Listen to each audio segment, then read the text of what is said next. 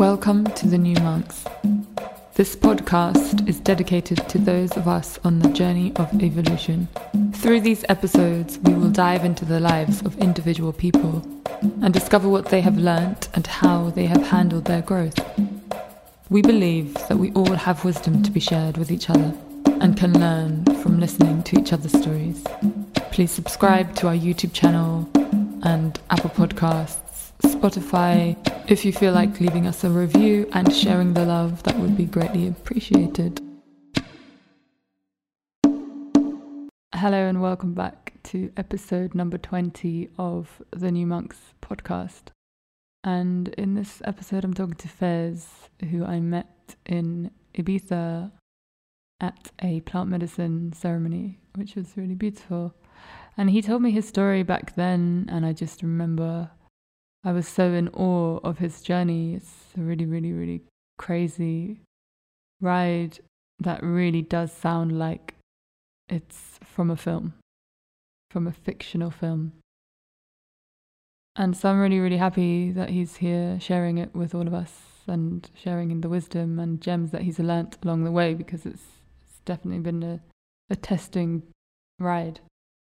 So we talk about his father's death at the age of 12, going to prison for the first time for seven and a half months, withdrawing from heroin. It's a journey wrapped in drugs and crime.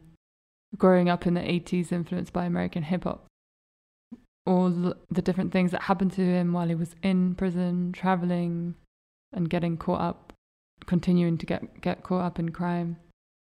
And then to completely changing his story and his life and who he is and finding religion in prison in Turkey and asking for forgiveness, finding God, finding Allah and closing that door of crime, drugs, and prison and finding a new life in hospitality and spirituality and the unknown of where that is taking him. So I really hope that you enjoy this episode. It's really, really, really is a beautiful, beautiful story. And thank you so much for sharing it with us.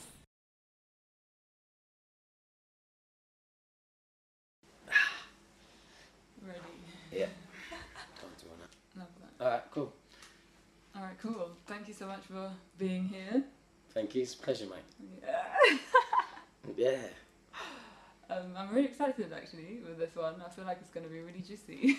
Yeah, I'm quite excited as well. So it's like the first time I'm proper doing it, and uh, like I said to you before, it's like therapy for me as well. Just talking. oh, It's nice. love that. Yeah, yeah, yeah. So, how we begin is just start by taking a few deep breaths in and out. Yeah.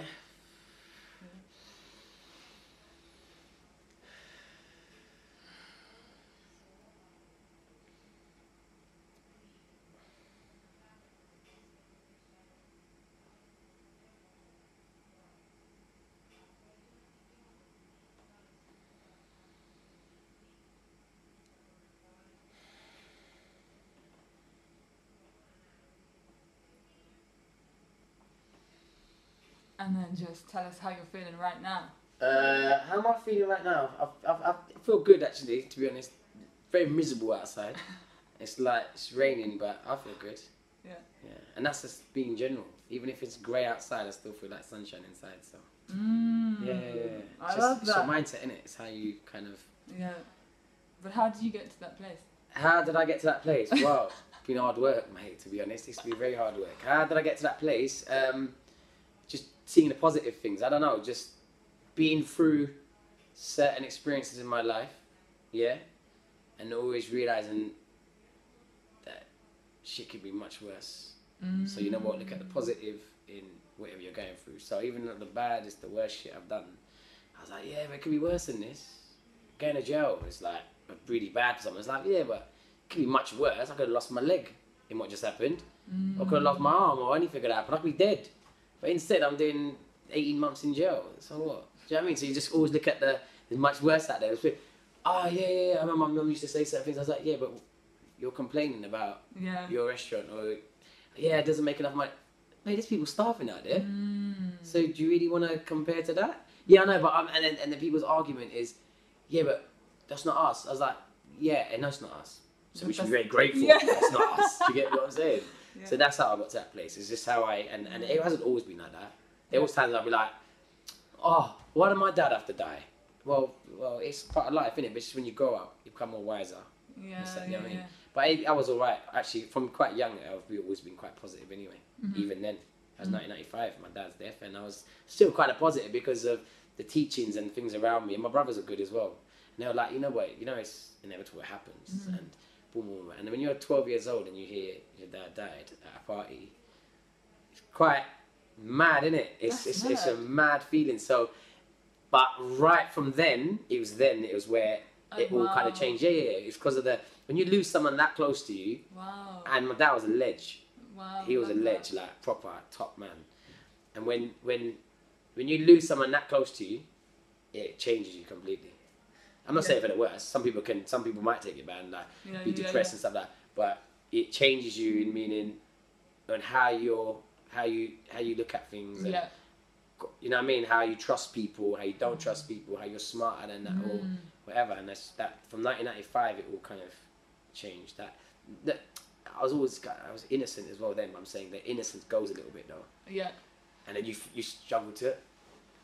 You struggle to, yeah. You struggle to. What's it called? you know what I'm thinking, isn't it? The rice is boiling, and I can hear it getting higher and higher. It's annoying me, man. So uh, yeah, so that was it. So yeah, so then you you you you stru- struggle to like, Yeah. trust people, or invest in feelings. You invest in emotion. You're like too much. You're like ah, you hold back a bit because of that. So interesting. How come you found out when you were at a party? I was at, but my dad was at a party. Oh wow. I it was it's really weird as well because my the time of death, actual time of death. Yeah. after when the hospital records and stuff. He died at like I can't remember exactly, but it's like eleven forty seven p.m. Right, Yeah. and it's gonna be really weird because that day I went, I fell asleep in my mum and dad's bed, right? Because them days before with Sky TV, before all of that, it was teletext, right? Yeah, so we had I remember. teletext, yeah. Used to play teletext games, bamboozle, and all these things. Anyway, teletext was because I was watching the football scores. It was the semi-final. I think it was Liverpool, Arsenal. I think it was, and um, I can't remember actually what match it was. Anyway, but I was really interested in the score. So I was like, oh, I'm watching the. I fall asleep. School night. It's a Thursday. So right, and um, I fell asleep with teletext on the screen, and I remember just waking up at the blue, and I remember looking at TV. It was like rah, and it, I remember looking at teletext, and the time digitally, and the corner was 11:47. Wow. And I was like, I looked to my right, my mum's not there, dad's not there. I was like, I don't know my dad went to party, but my mum, what? It's 11, It's still quite late now. Anyway, and then um, I uh, went back to sleep. Then I got woken up at three in the morning by my brother. Yeah, my big brother comes in. I'm still to my left and right. There's no mum and dad, but my brother comes in. I was like, what is he doing? Fully clothed as well.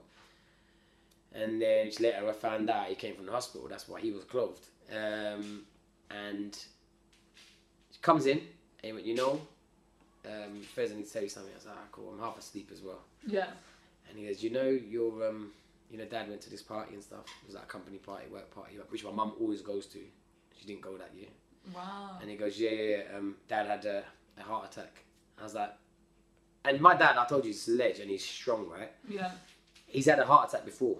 And he had a heart, first heart attack at 28 years old on a rugby pitch and survived it. From that day onwards, I thought my dad's like Superman, bro. Like people, you hear about people that have a heart attack. My man just, my dad, my man just brushes it off, yeah. And uh, unfortunately, that and my brother said he didn't make it. So I was like, still didn't register. Like, what do you mean? Remember, I'm still half asleep, right? It's three in the morning. For a 12 year old to be up three in the morning, it's like, huh? and then he was like, come with me. And then I, then it hit home.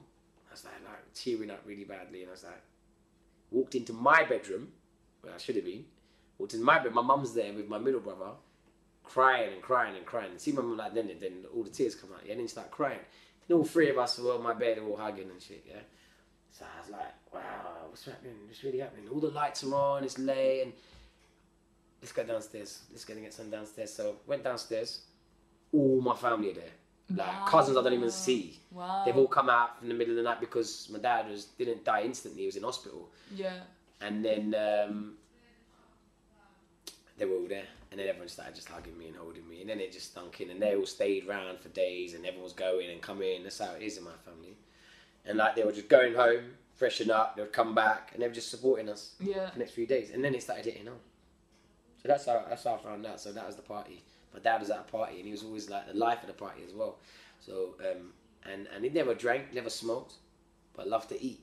Yeah, and uh, and you obviously know about you've been to India and you know about the Indian diet ain't the healthiest diet. You get me? And my dad just munch. He's like, ah, you only live once. Mm, yeah, really. Yeah, and he just, you know what I mean. So so he used to eat. But then when they done the autopsy and stuff, the, the doctor did say that um, he had narrow arteries from young anyway. Oh wow. Anyway, then when it came out, it was like all the details and stuff. My dad died at eleven forty seven. And I woke up at eleven forty seven. I was like, so something hit me when he Mm. yeah, actually yeah, passed. yeah, yeah, yeah. That's wild. So that was that. It is crazy those experiences they have a massive impact on you, especially at such a young age. Yeah, I was the youngest of my family. Like my brother, my brother, my, my brothers is like three years between all of us, like three years and three years, so Yeah. six years. Me and my oldest brother. So, and and being the youngest as well, I think that yeah, I'm- it's it's everyone has their own journey and everyone ha- takes it however they take it. And my brother must have Yeah. felt it. I I feel more. He says no, but I felt it more because he was like eighteen Yeah, yeah. and yeah. being 18 and you've experienced certain things with your dad and he was like um, played rugby with my dad Yeah, and stuff like that and experienced at 12 i just saw that yeah, in it he must have gone through problems with his dad his teenage years. Yeah, so there might have been more conflict or not whatever Mm. it is. So i always feel that he must have felt it worse yeah, than me. I had just only good memories. Yeah, i didn't really get slapped up by my dad even though he didn't really slap us anyway but i mean like yeah, yeah. naughty like pull my Yeah. ear and stuff like that. I didn't really feel anything really bad from him everything was like good good good good good. I was coming to support yeah, me at rugby, come and support me at football, and a very supportive dad anyway. So yeah, I was reading this book, Gabor Mate, Scattered. He says like, when you're in, grow up in a family, there's no one child who has exactly the same experience. No way. It's all, No way. Different. yeah, yeah. That's why my middle brother was crying a lot, and I was like, "You weren't Wow. even that close to my dad." wow. But but but and when when he opens up, he's like, "What are you talking about?" Of course I was. Oh, we used to always think he was a mummy's boy, but Yeah. he had his own he had his own relationship with his dad. yeah, yeah, yeah. With yeah, my dad, yeah. like, do you know what I mean? He, he goes. I remember what the day we had to wash the body, right? And being that young, watch, washing your, your dad's body is quite deep. Mm. He's like, I couldn't do it. He was crying, and I was like, what are you crying for? Like, like, like right now, why are you hysterically crying? Like, why right now? Because I was just thinking about the golf trip me and dad went on in India. My dad took him on a golf trip for his airline, Air India, and it was a golf and he was just, remembering it. I was like, wow. And then, but you don't really, rea- like, you, I was just thinking everything's sunshine lollipops for me. It's like, yeah, that's all good, mate. You know what I'm saying? I, I, I, I wicked. I remember my dad doing this and doing this and doing that. But don't get me wrong, he hit me, but Yeah. we all have a different way of Yeah. showing emotion as well. Yeah. And and some people to this day say, oh, but you seem really cold and stuff like not cold because I but because they, when they get to know me they'll know I'm nowhere near cold. But I don't cry that easily. That could be everything I've been through since that age onwards. It's so crazy, isn't it? Like Mm. how your experiences, it's like it builds a muscle in you, Yeah. and then it's just Like certain things have happened. yeah, Certain close people in my family have died, and it's not that I don't feel emotional, but I just can't cry Yeah. at that. And I think maybe I've become uh, not cold, but I mean like strong to things because of what I've been through, right? yeah, yeah. And not just my dad, but I mean sitting in jail, Yeah. sitting in jail in another country, Damn. drug use, Yeah, drug use as well makes you quite numb as well. Then it, yeah, yeah, yeah, it makes you very numb. The drugs I've done as well, you know what I mean? When you do crack and heroin, it makes you very numb. Do you know what I mean?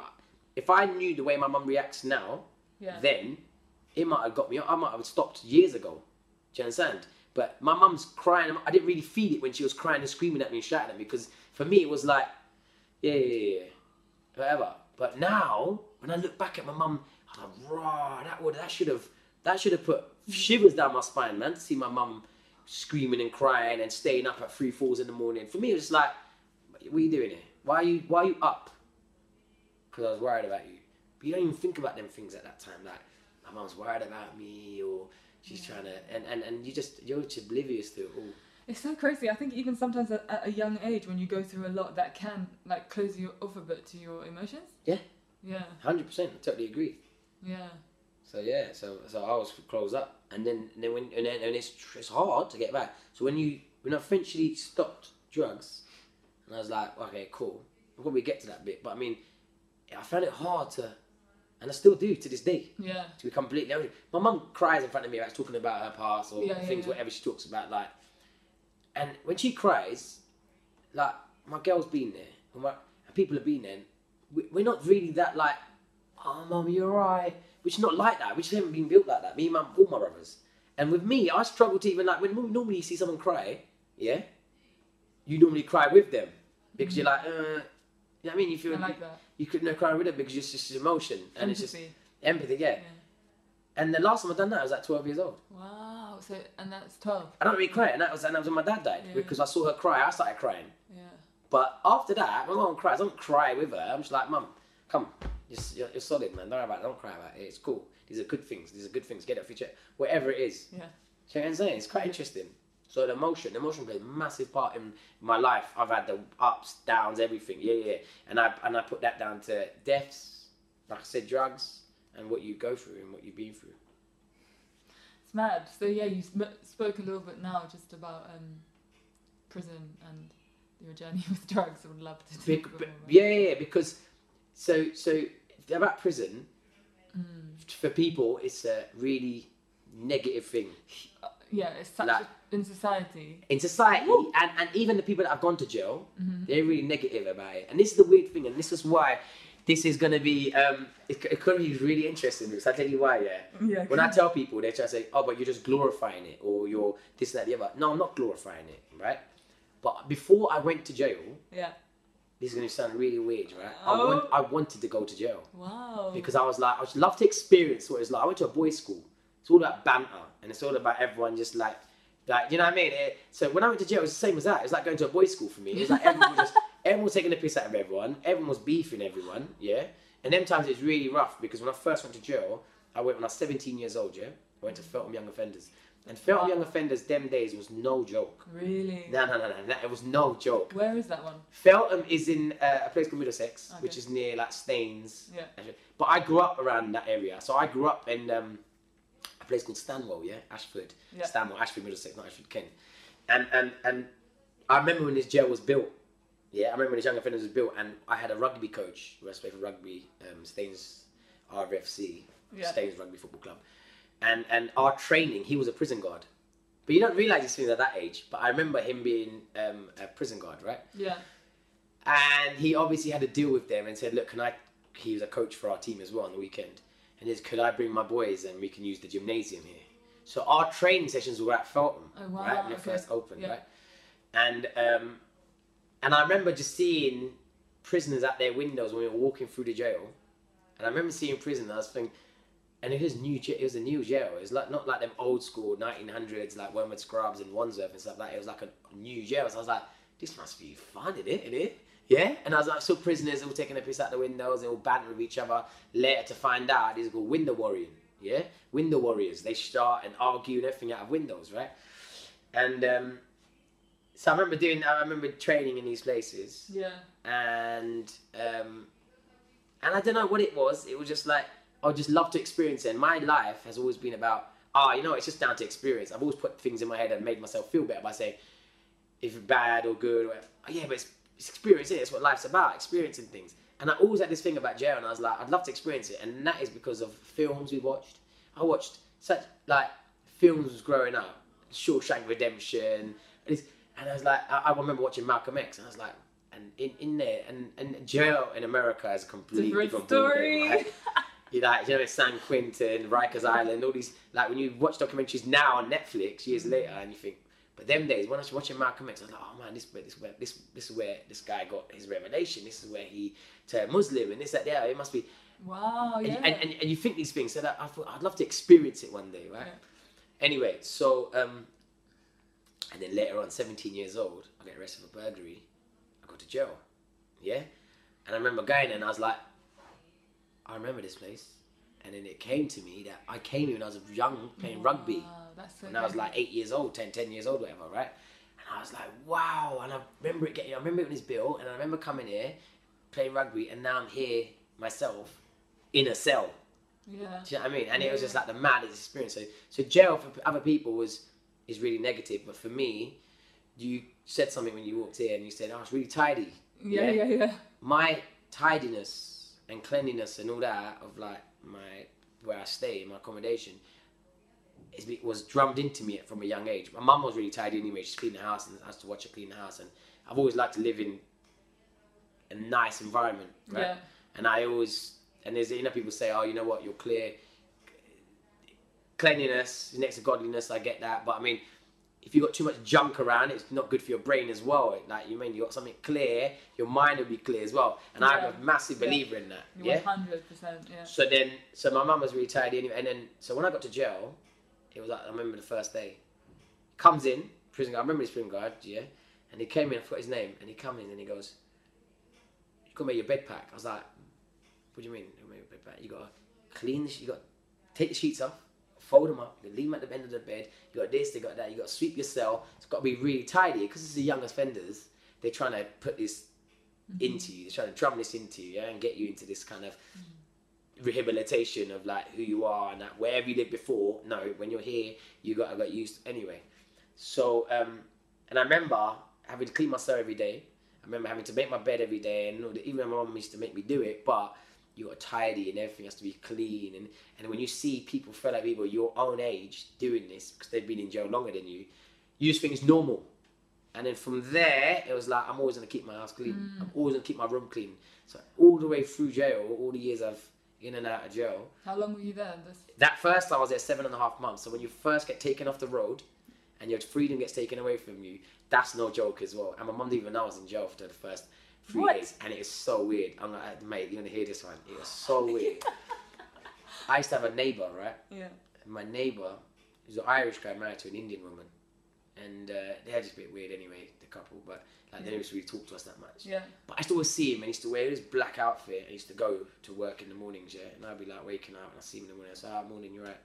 And those are the days where he used to talk to your neighbours as well and you know what I mean? It was like quite friendly and stuff. He's like, all right, mate. I was like, yeah, cool. That was an Irish accent. I thought it was Irish. All but right, it's mate. totally- yeah. It was Scouse. wasn't? Yes. Anyway, so he walks to work, and I see it anyway. So my first night in jail, and obviously I'm withdrawing from drugs.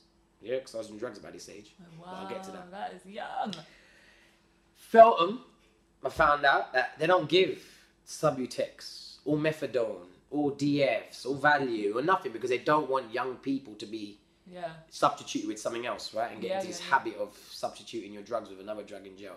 When you get to adult prison, they take you on a whole program of like rehabilitation, getting off it, and, and I found that out the hard way because I was in bits. Let me tell you something. Withdrawing for the first time in your life, properly withdrawing, because you're away from drugs. Because but by the time I was on, I got on drugs to lead into jail. Yeah, I've always had drugs Yeah. and and the drug is heroin. So when you're withdrawing from heroin, it was a, it was another experience for me. It was like, wow, that this is something else. Now you think about the flu, or you think about um, like the worst and the worst headaches and illnesses and coughing and puking. Think about that times ten, Wow. Yeah. Yeah. and it's not just like a day.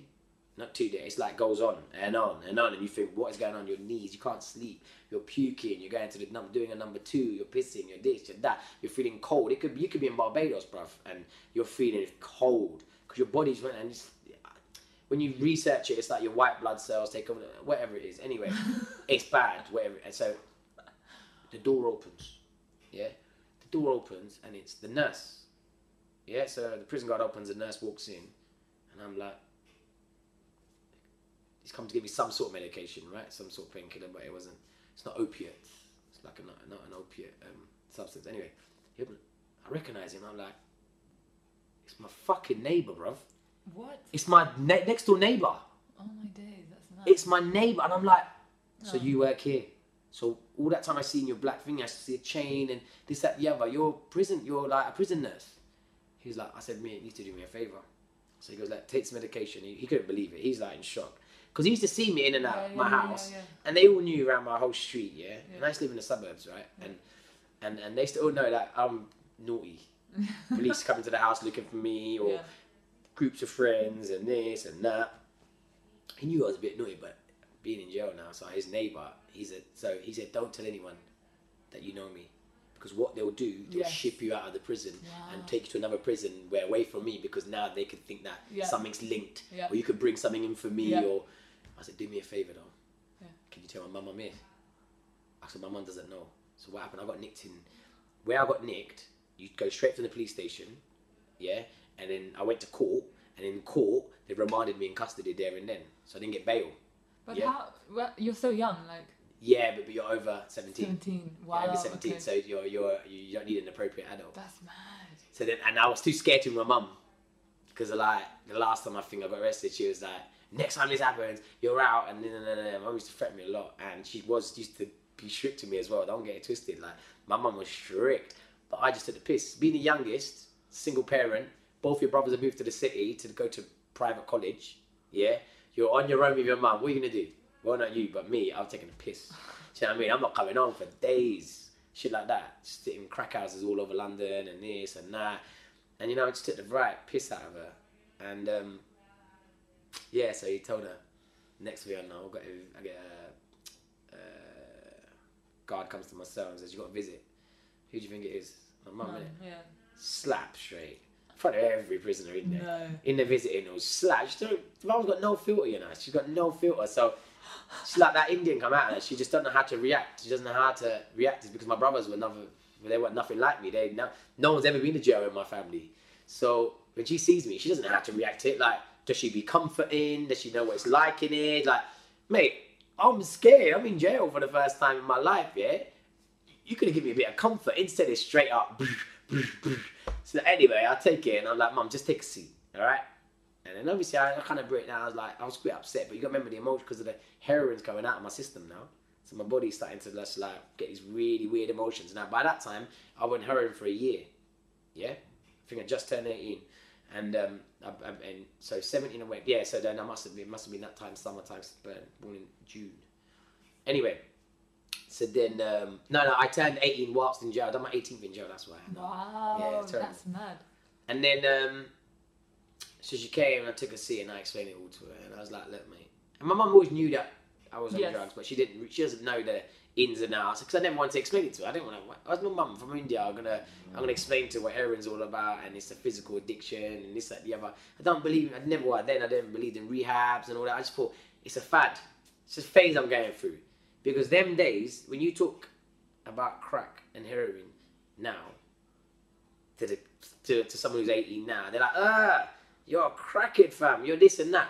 But you don't remember when I was 18, it's a completely different ballgame. Yeah, yeah, yeah. It was the in thing to do. It was fashionable. That's so crazy. Do you understand? It's That's crazy, so isn't it? How no one knew when when when we when I done it for the first time I was 16. Yeah, first time I done it I was 16. No one knew the depth of it. No one knew that 10 years from now you're gonna have no teeth selling the big issue in the middle of the street begging for money. No one knew that you'd lose everything. No one knew that. Do you know what I mean? That I- I'm talking girls that you would think, oh mate, I'd wifey that. Yeah, within a year, two years, you wouldn't even go near them because they lost it. They lost their size, they lost their like they just look scatty, their skin starts getting really bad. But no one thinks at the time because it's such a mad drug. Crack I'm talking about. Mm-hmm. That's where it all started. Crack. Heroin's after. Heroin was like the down. Crack was like you go up and you just go up. It, it oh, oh mate, it's nuts. So when you explain that to someone now, they're like they won't understand it. But them days, you have to remember we were really influenced by America. Mm, Yeah? yeah. The Americans were the ones like they. I never. There was no drill and all this uh, UK hip hop. Them days. Yeah, Do you know what I mean? yeah, yeah, Roots Manuva Yeah, yeah, yeah. and things like that. Do you know what I mean? We had yeah, we had garage, Yeah. we had drum and bass, we had DJ Brockie, MC Det, Shab, but we didn't have. So hip, we used to all look at America when it comes to hip hop, like Yeah. Tupac, Biggie, Jay Z, Yeah, yeah, yeah, Nas, yeah, and all that. So everything was America. The fashion, um, uh, just like America, America, America was everything, right? They had the best of everything. We all think. Mm. And obviously, everyone knows that the crack epidemic in the 80s in America was massive. Massive. Yeah. Oi. Yeah. It was huge. Now I've just seen programs and it all there, but we, I, I kind of lived through that because it, it hit 90s, hit UK. Mm-hmm. Yeah. So 98 is when I kind of knew about it. 99, I think I'd done it for the first time. And 2000 is when I was like, bang, I've done heroin and all that because now you're involved in that whole kind of Scene. scene. Yeah, yeah. But still, then it was still wasn't it wasn't class is disgusting. It was still like this is the in thing to do. So in my circle, I was the youngest, but in my circle, everyone was like I started drifting, started hanging around olders, and my age group was like, oh my god, Faiz is smoking crack. It was like big thing them days, yeah. And it all started from like people, rude boys, and and, and, and I'm not ashamed to say this, but I was very influenced by the black community when I was a kid. Yeah, I went to a school full of like it was mixed actually, white, Asian, and black. But I mean, I, I lived in an area. I grew up in a white area. There's only like three Asians in the whole area, right? Families. They played in like Ashford, Stanwell. Now uh, all the Indians have moved there now, but them days it was like quite rare. And uh, then I went to school in Hounslow, which is like a lot of Asians and stuff like that. But and my mum used to have a laundry in Latimer, like Ladbroke Grove. Yeah. So I like kind of had different kind of experience with different people. Anyway, and uh, I was just I don't know, it it's something to do with the influence. I don't know. I just I just I just was really influenced by the black community and the fashion and the music and this that yeah, and I loved it. So um, and I played a lot of football as well as a kid, and all my mates were like who were really good at football were black. So I was like, this is my crew, it's my boys. And anyway, so then um, uh, them days it was garage music was massive, all right. And everyone used to listen to garage music and smoke crack spliffs. Okay. Yeah, there's a club called Coliseum in Vauxhall. Yeah, and that was the place. And then Lovey's King's Cross there was Bagley's, there was the Cross and all that. But the fashion was to smoke big crack spliffs. Yeah, and it just for me it seemed like all the ballers are smoking crack. So what do you want to do? You want to experience it. Then you see, I watched a documentary on uh, Panorama years ago. It's, massive thing called Panorama years ago, right? I don't know if it's still about, but I mean, and it was like documentaries on what's going on, like teenage pregnancies or this. And there was a documentary on crack in the UK, yeah. And I remember sitting there watching it, and I was like, "Right, this thing," and everyone was talking about it like it's nuts, right? And I was like, "Right, this thing seems crazy," and I want to try it. Anyway, by the time it got to like to where I was living at the time, all the Asians were doing it. All the older Asians were doing it, right? Yeah. All the, and they were like from this, this is you know you can people say oh it's in the ghettos and stuff like that. Nah, that's bullshit. Really? It's everywhere. Wow. I'm talking these Asian like the junkies that you people see now. Yeah. It wasn't like that when I when I was growing up. All the Asians in my area, Yeah. all the rich ones, they were doing it Wow. and they were nicking their mum's gold. They were getting money off their parents, and the, I, I, where I lived was like loads of Asians, and they were like rich. So it was a matter of time where they, but none of them really, not many became addicts. They all kind of just went through this phase and just knew when to cut it. Yeah, Oh, Wow. it's just idiots like me just wanted to carry on and get higher and higher and higher, and and I fell in love with the lifestyle. And when people Why? Sorry, I love that. Why do you think you had that? You wanted to get higher and higher and higher. Uh, I just think there was something. I just think that the sensation was. I was like, this is wicked, and I'm enjoying smoking it, and I'm enjoying the lifestyle it comes with. Yeah. So that's why I'm saying it was very. Um, I think I'm, I was classed myself as a very different kind of addict. It wasn't like that. It, for me, it was like it wasn't just about the drugs. It's about everything that comes with the drug. Mm. That grittiness on the streets of London. I loved it all. Yeah, I loved it love all. it. I think I think I really enjoyed it. I think Yeah. I think running around and being in different crack houses in Shepherd's Bush, Acton, Ladbroke Grove, in West London, just I I just liked it and the kind of characters that you meet and their backstories and how they got there and and I never really kind of let myself go completely and that was I think that was the beauty of it and I had a good reputation in my area because I was good at football Yeah. um, I, I, I, I had pretty girlfriends growing up. Yeah, I was the first one to lose my virginity as a kid out of all my circle. Yeah, and and for me that was like, yeah. Even though my mates were like rude boys and that, I was the first one, and I was like, yeah, that's just how it is. I was quite advanced anyway. I was quite ahead of my time anyway. I had two older brothers, but not just that. I had an older kind of circle of friends, and um, and and and that was it. So I started hanging out with these Asian guys and doing it, and they were just running around like headless chickens on this drug. And I remember doing it for the first time. Now you got to remember that what I know about it is black rude boys are doing this. Yeah, mm-hmm, mm-hmm. it's the garage music, and they got money. They're drinking champagne. They're going to the Coliseum. They this that the other. For me to look up to that, and I remember like just that just that urban London. I just mm. loved it. But then it was happening in the suburbs as well. Yeah. And so these Asian guys that I who, who I smoking with, they um they weren't like wicked characters who you think, oh, you know, what, I'd like to be like him. They weren't that influential people. But it was just at that time, yeah, I was more influential than any of them, and I was younger than them all, yeah. But it was more about, I don't know, I was just having a little fun, to be honest. I was, I was doing it, and I was just smoking, running around, and and and not like in hoods or ghettos, just Yeah. running around just like the streets of like Yeah. a place called Heston, which is nothing. But it was just fun to me, and we were going into houses, we were doing this, we were doing that. It's just such, such a really weird Mm. Yeah. experience. Then obviously when I got a bit older, Mm. like when I went to jail, then I started. Then then you start mingling and you you evolve Mm-hmm. in the, that, that game. Then you start getting exposed to like different kind of dealers. Before we, I knew one or two dealers when I first got on it. Mm-hmm. Like, oh, can you ring Foxy? Can you ring Darren? Can you ring Andy? That's three dealers. All I knew. Yeah. Yeah. And it was like exclusive. Not many dealers are out there. Now you get a dealer on every single corner of the block. Wow. Right now you can go anywhere to get crack. Yeah. Them days like three dealers. Oh yeah, he's got the yellow one. He's got the grey. Oh mate, that crack. Ew. Now it's so diluted. It's so diluted because so much, um, so much competition. It's yeah. even more available. And and more available. And it's just like mixed and and the coke shit and when you're washing it up.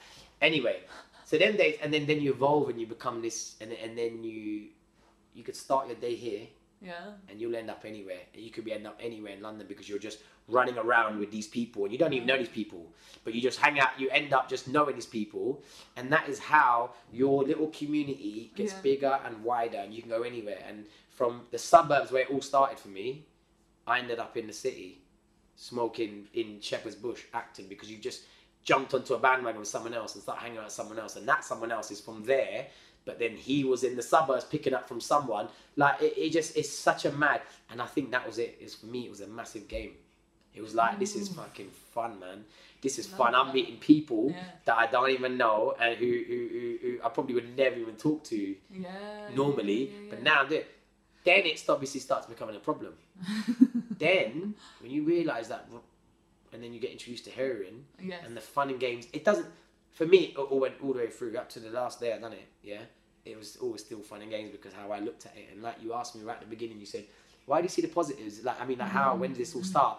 Even saw the positives in heroin. I swear to God, I saw that, and it's so weird. So fast forwarding into um, rehab and stuff like that. I never went to rehab, but I done um, this twelve step course I had to do in jail. I had, Okay. to, I had to satisfy the judge somehow, innit?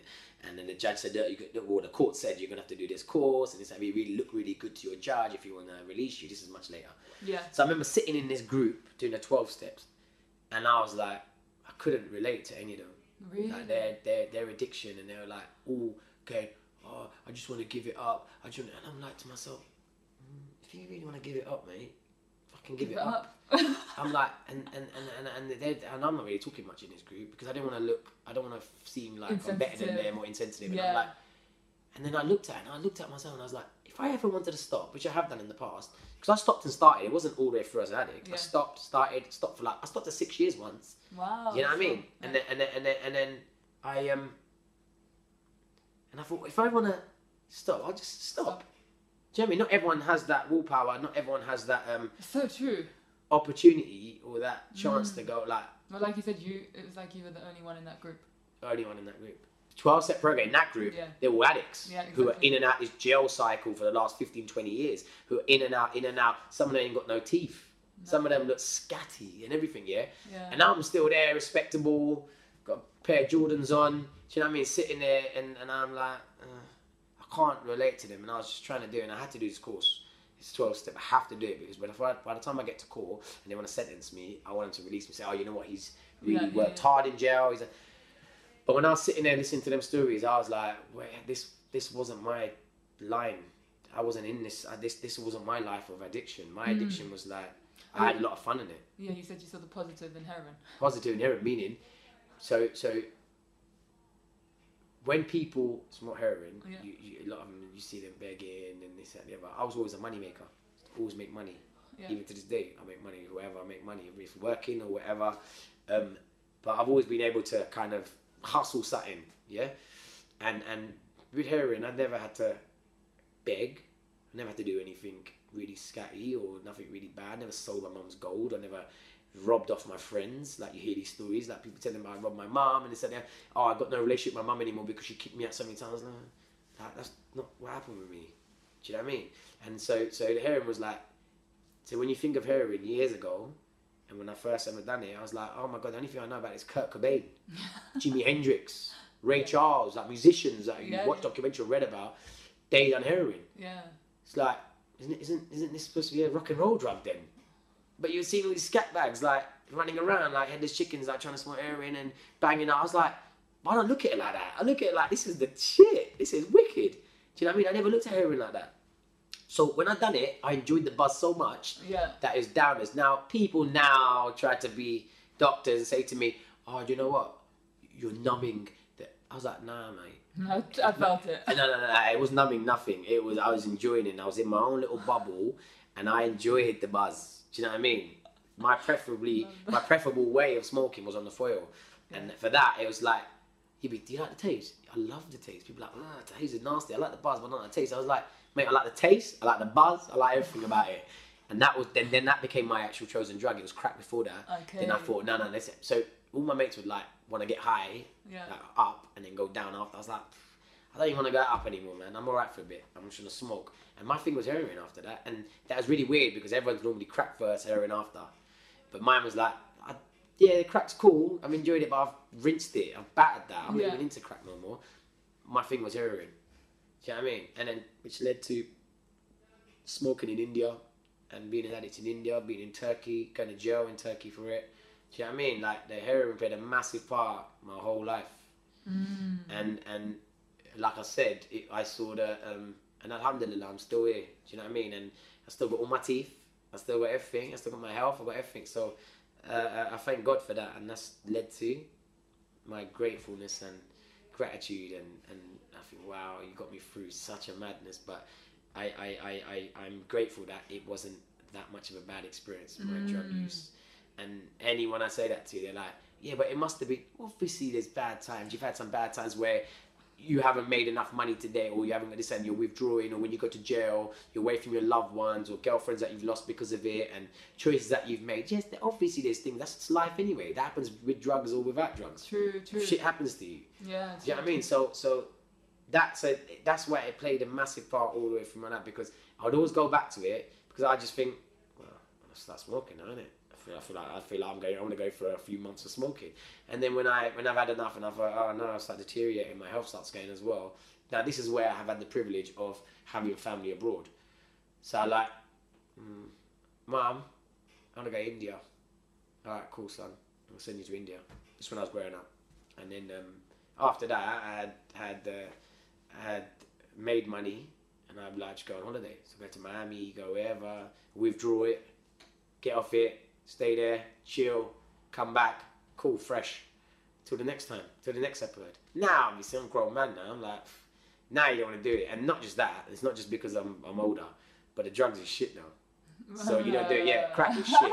Crack is the what crack was once upon a time. I'm guessing in the 80s in America Yeah. what it was like in the 90s and what like it was the Mm. shit so even if young people say it now i don't even advise anyone to do it anyway i think drugs is bad don't do it there was a time once upon a time it was great. You missed the boat. you missed the boat. You basically missed the boat. Now yeah you can do mdma you can do ketamine you can do this and that the other. Yeah. um, but and then obviously i got more spiritual after that.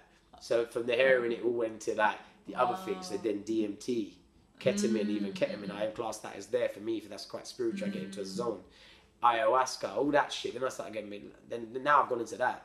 Mushrooms and i can elevate my brain and crack don't really elevate your brain where it just it just fucks you up and you get high and you feel like you're the man but there was a time for everything everything has an expiry date and them things them drugs has an expiry date and I now love that. It doesn't- I don't miss it. I don't miss it. I'm just like, yeah, cool. It was, uh, Mm. it, it was, it was good. Just like garage music was good then. Do you know what I mean? Them, them drugs were good for that time. Moschino was good then. Off key, like wearing weird clothes them days. If you think about it now, I wouldn't wear clothes with like dogs all over it, but them days I would. Do you know what I mean? Off key Moschino, and that, and that, and that was what London was about them times. Where I'm, where I'm from anyway. Yeah. It was like to show money. It's your clothing mm. and urban brands like Moschino is Italian, but all the black kids was wearing it Yeah. because it was the ones to wear. Iceberg, Versace, D and G. These are all brands, and that is when London went through a went through the, it, all these designer labels became really um, really popular in that kind of Yeah, environment, that community. Do you know what I mean? There was a shop called Probitos that we used to all go to in South Molton Street, and this is even before drugs. Oh, liquor move. So I was always quite naughty anyway. So I was always quite naughty, and I would lick a move, like meaning I'd do a move. I'd, Yeah. I'd- sorry, sorry, sorry. I would do a move, meaning that I would make money by doing whatever I have to do. Yeah.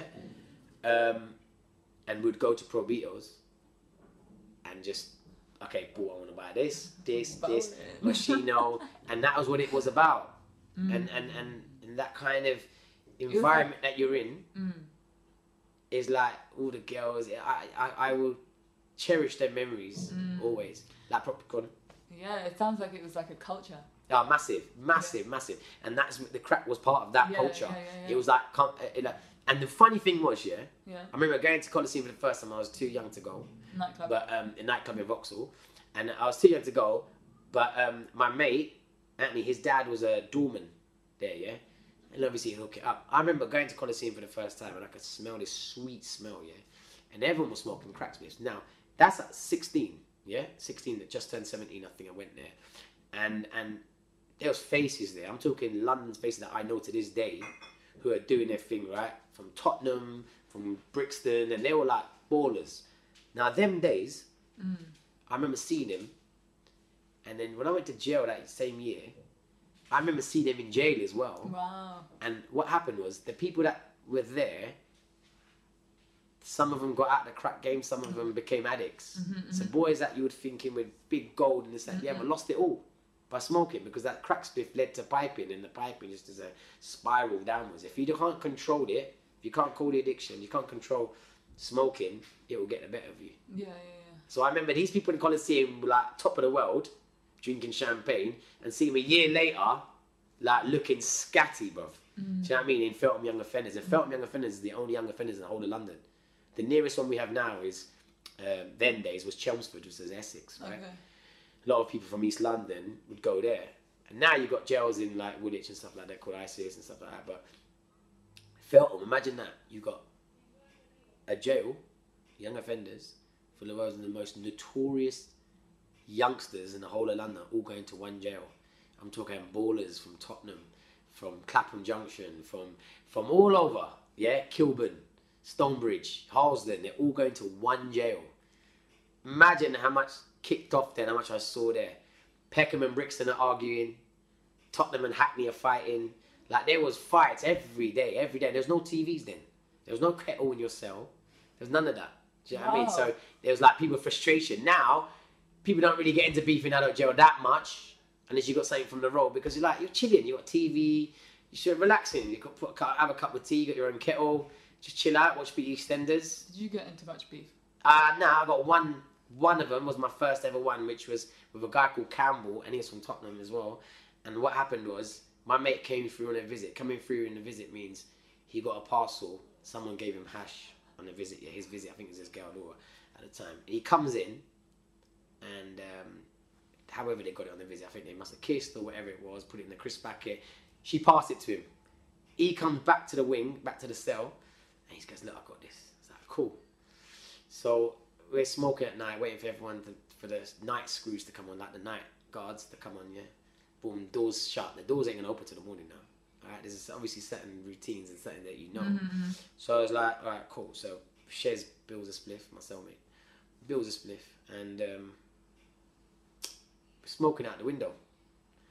Person upstairs, he was about, I swear to God, them days like a giant. Yeah, he must have been about six foot four them days, and that's tall. And I've always been quite short. Yeah, and I always remember, but he was he was cool. Me and him were cool actually. Yeah, and uh, but he was like, I might going through what he's going through. Girlfriend could have left him. Whatever it is, he might be frustrated that day. He could smell the hash coming up to his cell, and um, who's smoking? Shouts out the window. Yeah. I say, "Shush, don't say nothing. He's just gonna do my nothing. He's gonna ask us something because I'm cool with him as well. He's gonna ask me. So I said, don't say nothing. Anyway, clocks it. The, person down from him or next to him or whatever says, Yeah. uh, it's coming from Thingy, Fez's cell. Hey Fez! I thought, oh, yes, brother, what's happening? Shouting back up to him, yeah? "Oh, yes, Campbell, what can I do for you? He's like, boy, you lot got hash. And I was like, mm, not really. He's like, bruv. And he can smell it. And he says, and he starts going into Shez, which is my cellmate. And Shez is my my friend from the road, yeah? And he, and he, and he said, um, and he goes, I'm going to send you a line down. He sends you a line with it out, made out of like your bed covers or whatever. I'm gonna send you a line. Put a spliff in there for me. It's the way he said it out the window. Now, it's a broadcast. Like everyone in the windows can hear. Yeah. So now, if we give something, it looked like we're getting mugged off. Like anyone could just say, put something in there. It's the way he said it. If he said, Fez, you know what? I'll bless you tomorrow and this, that, the other. Can you put a little spliff in? I'm having a bad time or this, that, the other. No one's gonna do that in It's demanding. Yeah, it was demanding, so I thought we can't do it now. We can't give it now. It's just got, eh, we're gonna get had up on the wing. Like people are gonna say to you tomorrow morning, I'm gonna come to your door and they're gonna say, "Bruv, give me this, give me that." Yeah. Or. So I was like, we Yeah. can't give it now. You've gotta stand up. So I said, "Bruv, you're not getting it. Yeah, have some respect." He's like, "Huh?" And then he's just now going into it like he wants the kick off kind of thing. I was like, I just have to firm it now. Six foot four, black from Tottenham. A little old five foot four. Yeah, yeah. From Hounslow, Indian. Do you know what I mean? I was like, Damn. I was like, I'm gonna do this one. Now Shez is like, I'm, I just thought, you know what, I'm just gonna smoke this. Yeah, I'm gonna buzz out and we'll deal with it in the morning. All right. Oh my word. Shez, I mean, um, Campbell kicks off now. He said, when I see you in the morning, no, no, no, no, it's on. It's beef, on site, in the showers, no, no, no. All that talk, yeah, because that's the talk, right? So I'm like, fuck. And I'm like, yeah, yeah, yeah. Now I'm trying to be cocky bastard now. So I'm getting buzzing now, smoking this ash. And I'm like, I go, yeah, yeah, whatever, bruv. Like, I've, I've dealt with people like you in the past. Never dealt with anyone like this before. I'm like to myself, yeah, yeah, yeah, yeah, sweet mate. All right, whatever. And I was just like being cheeky. Morning comes, realization kicks in. Sun rises. Oh I pray. God. I pray, all right, and I'm like, all right, cool. Um, I have to deal with Campbell now. I'm gonna do this. So them days you have to go to get um, your hot water from the server and get your breakfast and stuff like that. So them days I remember going there. I was feeling. I can't remember what I filled up. I filled something up, right? I filled up with boiling water, right? And I filled up with boiling water, and I thought, what am I gonna do? So now the screw, he starts unlocking all the doors one by one. We're on the ground floor. So he's unlocked all the down ground floor. People are still waking up. People kept like kind of just getting into. Like, I ran to the servery and I went and got my flipping hot water and breakfast, whatever. Anyway, I come back to the cell. I think, what? And I see the screw walk up the stairs and he starts unlocking all the cells at the top. Now Campbell's on top of me, so he's gone round. Campbell's there, so now the screws open up Campbell's cell and he's walked down the stairs. Yeah, I've gone walking out this with hot water, all right, sugar in the hot water. Gone up the stairs and I thought it's going to be me or him. I'm going to get fucked otherwise. He's going to, you know what I mean? I embarrassed me in my whole prison sentence. And then when, when something happens to you in jail, it stays with you all the way for the next 10, 15 years. Meaning, people remember you from, I remember when young offenders, when this happened to you and that happened to you. Because the people that come to jail are like always in and out. It's just like institutionalized. So you, the same people keep on coming to jail. And I thought this going to happen. If it, well, Anyway, That's crazy. so I thought I went upstairs. The screw goes down these stairs. I ran up, walked into Campbell. I said, "What did you say?" And then he and he's like just waking up, right? He's just waking up. He's in the bed covers. He comes out of his bed. I run up to him and I throw the hot water on him. Yeah. The, the, obviously, the, the sugar kind of makes it stick to your skin. So the boiling water on this guy, yeah. And he starts screaming, yeah. And I remember just kicking him as hard as I could. I ran out and I shut his cell like that, yeah. Ran down, my breakfast in my cell, shut my cell, eat my breakfast. Shez, poor guy, because he was like buzzing the night before, he didn't even get to have any breakfast. He didn't even get up in time to go and get his breakfast. and that was it. Bruv, he's screaming, shouting, this, that, the other. By that time, he um, he didn't G no one out and he kicked off and the screws are obviously going to see what's happening. He's obviously kicked off with the screws, yeah, and he's got into his own altercation with the security from the guards. They've taken him off the wing. Oh, They've taken him off, and that was it. I never saw that guy ever again. Oh my god. Yeah, because what happened was they obviously went to calm him down, and he's obviously kicking off, and he's that, the other, and they're probably saying to him, like, this is what I can imagine what happened. They're saying to him, okay, Campbell, no, no, no, no, calm down, They that, the other. He said, don't tell me to calm down. No, no, because you can hear him shouting and screaming, you can hear the screws, and then you just hear, douche, douche, douche. They're obviously bending him up, and he's like kicking off, and he's fighting, he's big, and they must have felt threatened. So they took him off the wing. So my thing was never heard of. My thing was never ever heard of because obviously the G code never G'd me up, never grasped me up, never told them that Fez done this and that the other. Do you know what I mean? And I just got away with it. Why is that time- the G code? Or maybe he wasn't. the G code meant grass, isn't it? You, the G ah, code is okay, okay. don't tell if something ever happens to you. Yeah. You don't go and tell the screws and say, oh, you know what, he bullied me or he took this and that the other. You just take it and firm it and you deal with it yourself. This is Joe.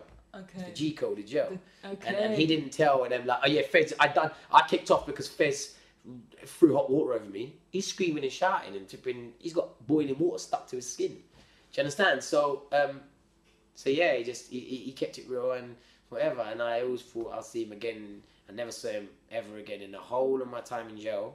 Not that time. I'm talking about any other time. Yeah, I did hear though that he got shipped out to Essex anyway because his case was he had a case in Snaresbrook Crown Court, which they take you to that court anyway, uh, that jail anyway. Anyway, Crazy. and that was it. So that was yeah. So so so. But as I was saying, so the glorifying. Saving grace. Um, uh, so not it's not that I'm glorifying it, but I I it was a, a lot of fun.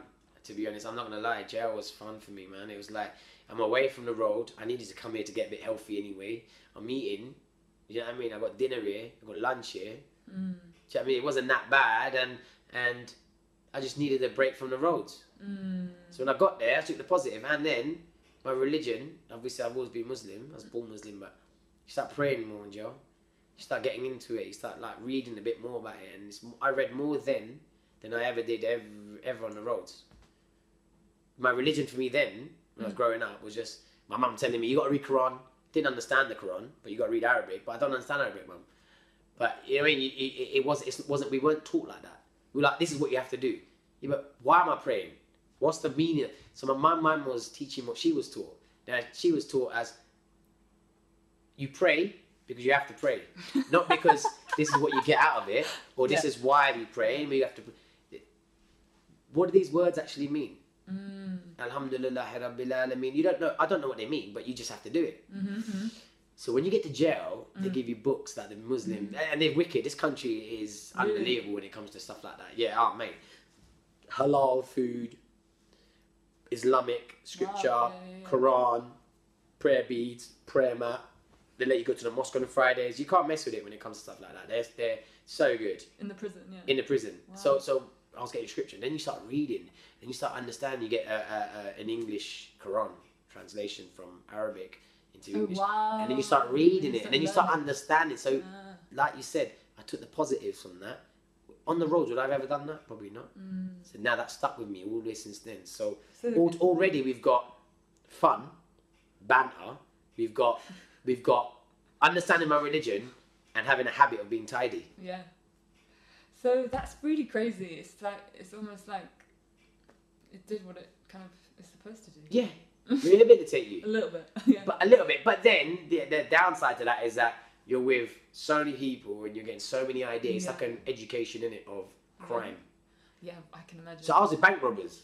A lot of bank robbers in there. That there was a massive fad of yeah. people robbing banks at that age. yeah, and also I can imagine like it worked for you in that way, but not everyone. Not for everyone. Yeah.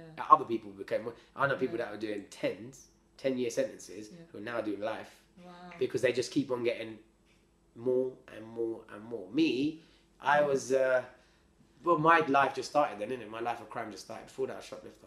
Yeah. shoplift as a kid, everyone, Yeah. well, not everyone, but I mean, people shoplift, innit? We used to go shoplifting, and, and, and like I said, I was really influenced by urban culture Yeah, and, and, and fashion and stuff like that. So, how am I going to make money at that age? I'm going to shoplift. I remember my first Avirex jacket.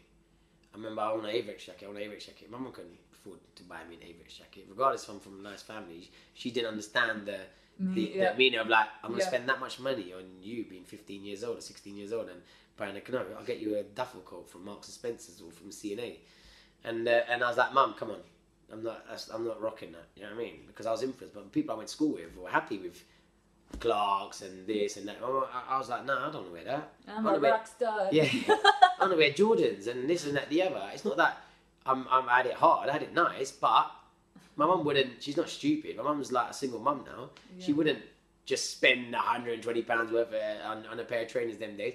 So how am I gonna do it? So I remember my first pair of Reebok Classics, good ones. No, no, no, no, sorry. My first pair of Nike 180s was Foot Locker, Clapham Junction. I went in there with an old beat up pair of Reeboks, yeah, workout workouts, and I tried it on. I went to the girl and I said, "Can I try them on?" I remember giving her my trainers. She put, let me. in. I'm walking around the store. I ran out the store. I ran out as my first pair, and I'd done the same with my first Avirex jacket. My first Avirex jacket. I remember going Oxford Street on that side of Oxford Street, not the not the Selfridges side, but the other side of the ship, right, Oxford Street, and I went to this, I went to this Pakistani shop, and I remember saying they had there and everything, and I was like, all right, cool. I think it was an Avirex wannabe. I think it was a, a lookalike Avirex. Yeah, it was like a good flat jacket, no fur, and it was like proper. I remember trying it on in the shop and running it. I thought these Asians ain't gonna be able to catch me anyway. the shopkeeper ain't right. He's not gonna be able to chase me. I was, I'm just gonna put this on and run out. I left the night tracksuit or top I was wearing at that time, left it there, and uh, and and and ran out of a new jacket. And that's how we had to get things. Them days. That's mad. I feel like you're in a very different place now. Ah, very different place.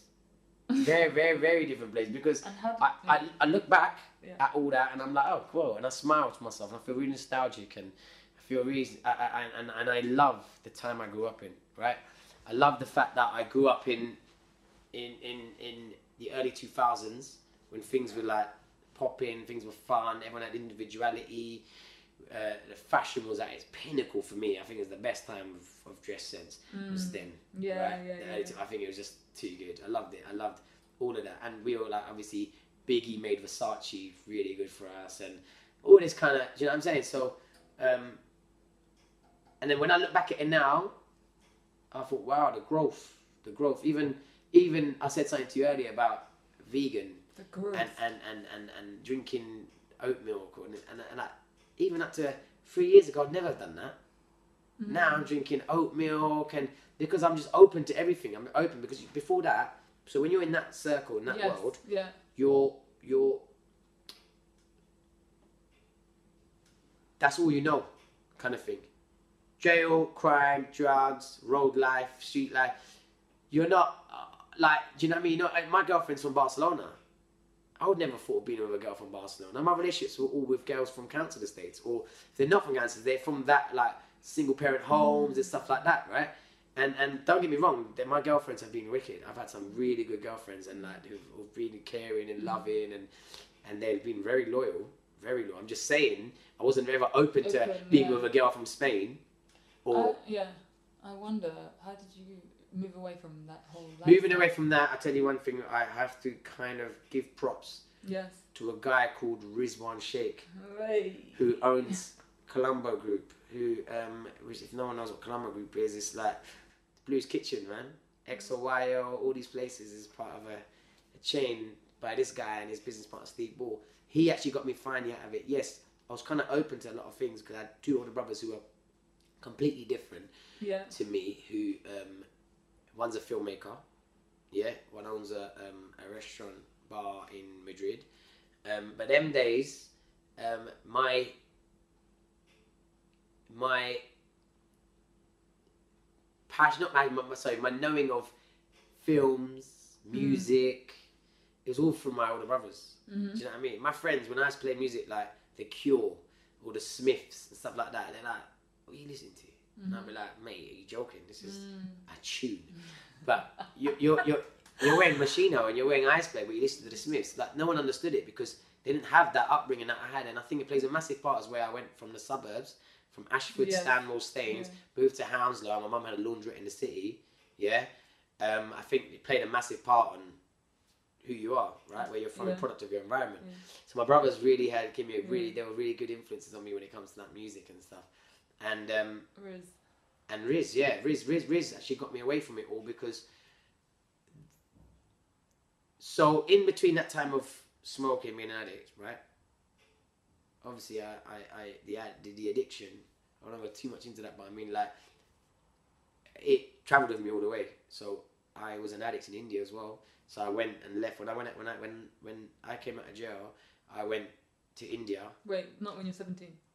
When I was a little bit, was 21. Okay, so this is the second time? Second time, I was in a place called Rochester, Kent Okay. prison, and and when I got out, I was like, I don't want to get away. So I got I got How long were you in? in India No, in. in prison. That time I was there for only four months. Okay. But I mean, I went to India, and After then that. when you're open, yeah, after Yeah. that. So when you're open to all this kind of uh, um, completely different lifestyle, you just think, right, I'm staying here. My mom's gonna leave me here. I'm gonna kind of just chill, and I'm gonna kind of um, sort my life out. I'm gonna get back on track. I'm gonna kind of sort, and yeah. Yeah. So when you're there and you're like, all right, cool. Um, your friends by this time are, are doing their thing. Some are cocaine dealers, some are working in import export, some work in the airport, whatever it is. Um, you're in India, and you. I've got an older cousin who's loves partying, loves DJing, loves trance music, all this kind of shit. When I got there, and uh, the India I know was like, it was completely different to the India I got to. Because I got to India, I was like, there's a cocaine epidemic here. Oh. Everyone's on coke, everyone's partying, everyone's raving. The people from Mumbai think they're westernized, Yeah. and they're all talking English. And I, like the India I knew, it was like everyone was like, n- it was nothing like this. Yeah. It was like really reserved, and they would like be this and that. And I and, and I always looked at India like that. And when I'm coming in, I'm saying, wow, this is more advanced than England. Is this like the first time you went? After a long time. Okay, okay, okay. First time we went back for after a And long uh, time. older. And older. Yeah. And then now this time you're understanding that, oh wow, is this how is this how they're acting now? My cousin's are older now. He's doing his thing. I must have been twenty actually, twenty and he must have Yeah. been twenty two. And he's like taking me here and everywhere and I saw massive um, cocaine, not problem, but everyone was doing it. Mm. And I remember him giving me coke for the first time and by this time you gotta remember I'm clean. Yeah. I've come off drugs. Oh wow. I'm like, oh no, I thought I, I left London to get away from this shit. Yeah. Do you know what I mean? Because I, Yeah, yeah. what happened was my mum was scared that I'd come out of jail like I did when I was 18 And just go back. and then go back to that lifestyle. So she thought when I went this time, Go. she was like, you're going to go and you're going to fix your life out and you're going to change your mentality and stuff. And, um, and I was like, keep me away from this. But, done all right. But what happened was, I got, uh, uh, there's this guy, this guy I used to play with when I was younger, yeah, Manoj. And um, I'm, from quite a privileged background in India as well. And my cousins used to all play cricket with each other and that, and the other. And I don't know, something attracted me to the slums. I used to hang out with Manoj, was a street kid. And I was like, oh, I love the slums of India, man. There's something about it, it's so vibrant. So, and I used to eat there and everything. And my, my mum used to look for me and everything. I remember this as a kid. They used to say, where have you been? I was like, I'm just there, man. Like, there's a slum right next to where we lived. And, and it's really bad. The slums in India are really bad, right? But my cousins couldn't understand it. Like, you, you live here in such a beautiful place, but why you... I don't know, I just used to have fun with them. Just enjoy f- messing about with them and it's like, yeah, man, they were like kids from the from the really bad backgrounds like shanty towns and it was like Mad. but it just showed you that uh, from young age Young, I was just yeah, really yeah, interested in that shit anyway and um, I remember going to the um, going to the slums one day and I remember walking past one of those little houses and I remember someone smoking on the foil and what do you think happened it just triggered something in my brain I was like mate I want to do some of that here and it was more about the excitement of like doing it in another Yeah. country like all I've known is heroin in, in, in the UK Mm. and doing it. And I was like, you know what, I want to do it here. So I remember doing it there. Anyway, one thing led to another. I want to do it, and then I'm here now, and I'm going to be in India for the next what six weeks. To my, I'm going to start. Smoking. I started smoking quite a bit, but my money starts running out. Yeah, so I think what am I going to do anyway?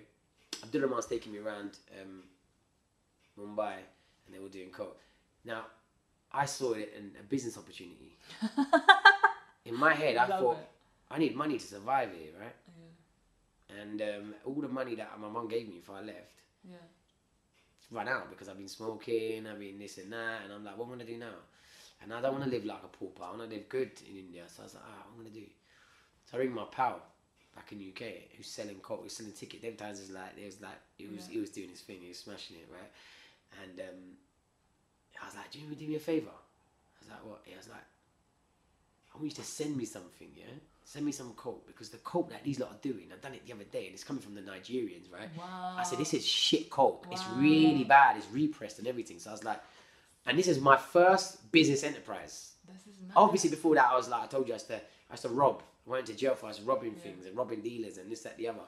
And and this is my first kind of actual business enterprise. I was like, and let's see if it works. And them days, yeah, and this what happened. I was in my house one day, where I was staying, my cousin's house. And I've got an uncle here who lives in Aldershot who um, is a doctor. So his brother is married to my mum's, I mean, sorry, my dad's sister. So it's not my uncle. Oh yeah.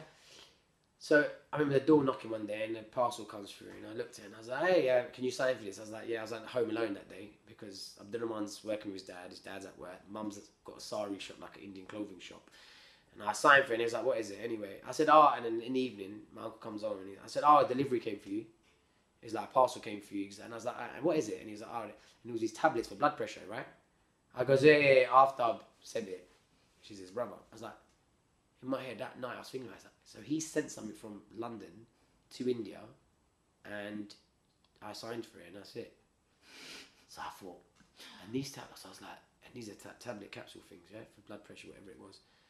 So I thought about it, and I said, so when I'm on, when, Hold on a minute. when I was on the phone to my pal, Yeah. I said to him, I don't want to really mention his name, but I was like, if you can get me capsules, mm. yeah, you empty out hmm. the medicine out of it and you fill it up with coke, just send me the parcel. Send it to me. At that time, my best mate was working for import export place called Wilson's, yeah. And I was like, I, and I shouted at him. I said, "Do you think it's possible?" Of course it is. We import export all the time, parcels and stuff like that. That's what we do. So I said, "Can we pass it through your work and then you send it to me and I give you the address you send it to?" And he's like, "Yeah, yeah, we'll try it." So anyway, my pal's done this and he's filled up these capsules, um, full of coke. Mad. Gives it to my brethren. My brethren, my friend, sends them over. All right. Within five days, it arrives. I sign for it and it's there. I did man comes back from work five o'clock. I said, mate, I got a present. I didn't want to tell him when I was doing it that what I'm gonna do because I thought if something goes tits, uh, no one has to know. Yeah, yeah, yeah. Anyway, the thing came on and he was like, what? And I opened this thing and I opened all the captures and empty and I was like, got a present for you, mate. And he's like, and it's coke. Yeah, he done the coke and he was wired, meaning our coke in UK is good. Nowhere it's good in South America, but it's good compared to the Nigerians coke in Africa, right? And I was like, he it blew his mind. What does he do? Tells all his mates, I got coke from UK. Yeah. I said, whoa, whoa, whoa, whoa, whoa. Before you start telling all your friends about the coke from UK, tell them a price, mate. I'm selling this. You understand? So I said, boom. I said, give me some paper. And so I started making tickets to this coke. That night, we went to a place called Oris, yeah, actually in Juhu Club. yeah. we yeah. went there. I told all his mates. I said, boom, I got this, yeah. That time, I was selling 5,000 rupees a gram, I think, or half a gram, whatever it was at that time. I can't remember. And um, that's still a good price, but it was 5,000 rupees is like 50 quid them days, yeah. I think I sent it for more. I think that's 7,000, I think I sent it for.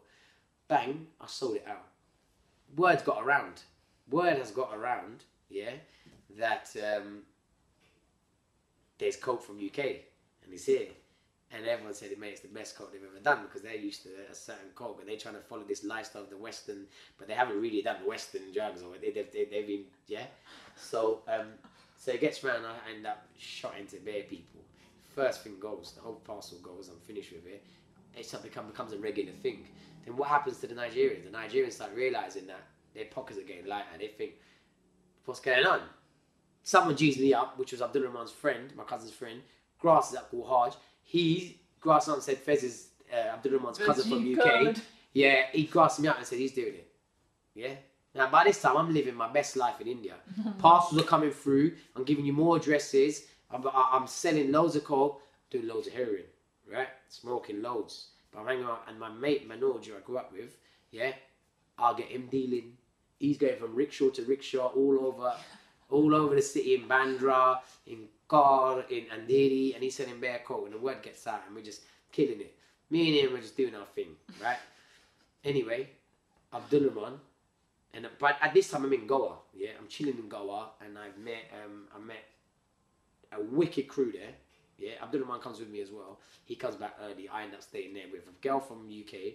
This girl that I will see at the time, a Russian girl called Sandra, right? And um, she's from St. Petersburg. And like these Danish people, and Goa was the place. And I was living my best life. By this time, I'm 21 now, and and I'm just living it, bruv. Get a phone call. It's a Nigerian voice. I'm like, hello? It's like, pure African accent. Says, that we got your cousin. No, no, no, no. I was like, you Oh fucking joking? This is happening. And later when we found out who it was, like I said, it was that harsh girl, but guy, but I was like, oh no, what am I gonna do now? Now they've got him. They beat him up a little. They done this, done that. I'm like, okay, I gotta go from Goa. So say bye. My friend Nagma, she goes to um, Hampi or something. Mm-hmm. The Russian girls go back. Everyone splits, but I had such the, one of the most amazing, magical moments in Goa at that time. It was like everyone together, and I was like the ringleader kind of thing. I thought because I was from the UK, but I'm Indian, and I kind of brought everyone together, and the Europeans trusted to be with us because I'm from UK. It was like wicked, and the whole crew all living together in a place called Anjuna.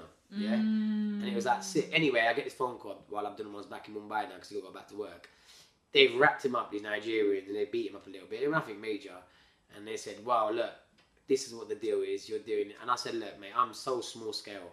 I just do it to this, that, the other." But it was about ways affecting us. So I have a meet with these guys. I said, like, cool.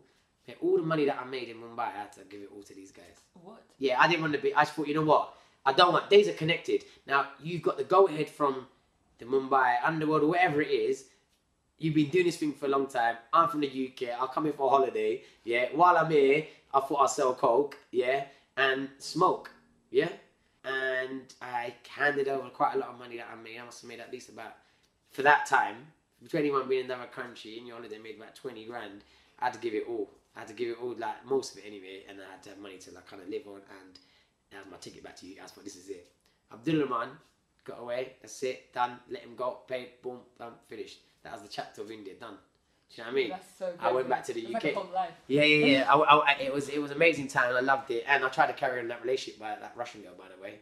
And uh, no, it didn't and work. uh, nah. didn't work. Got back to UK, and that's it. But anyway, so so fast forward again to the Columbo group. Oh, That yeah, was, yeah, I was uh.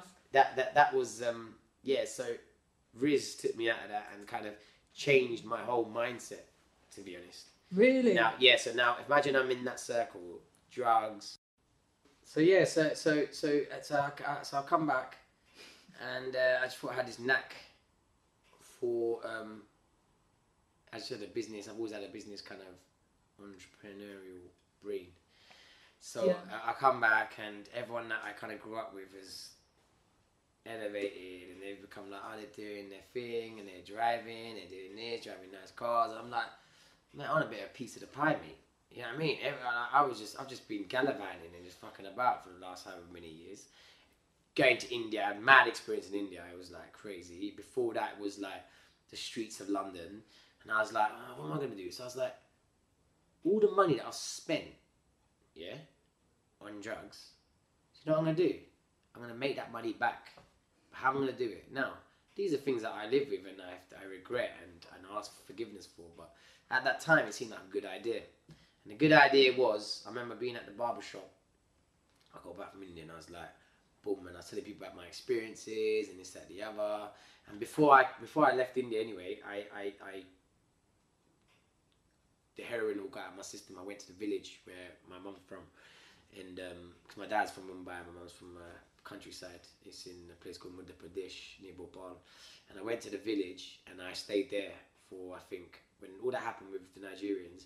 When that happened, I left Mumbai and I went to the village, and then I stayed there and I kind of just got off all the drugs and got healthy and this that the other and that's just another experience as it is. I can get into that another time, but I mean like living that village life on a farm mm. is nuts with some beautiful family of members and eating the best of foods and hunting your own meat and shit like that is something mm. spectacular.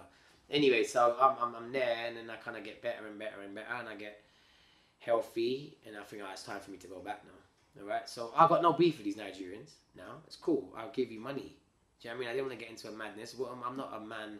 I don't want war. It's not my country. I don't want to go into beef with you. I don't care about the drugs. I don't care about drug dealing. I had a good time, and that's what it was for me, innit?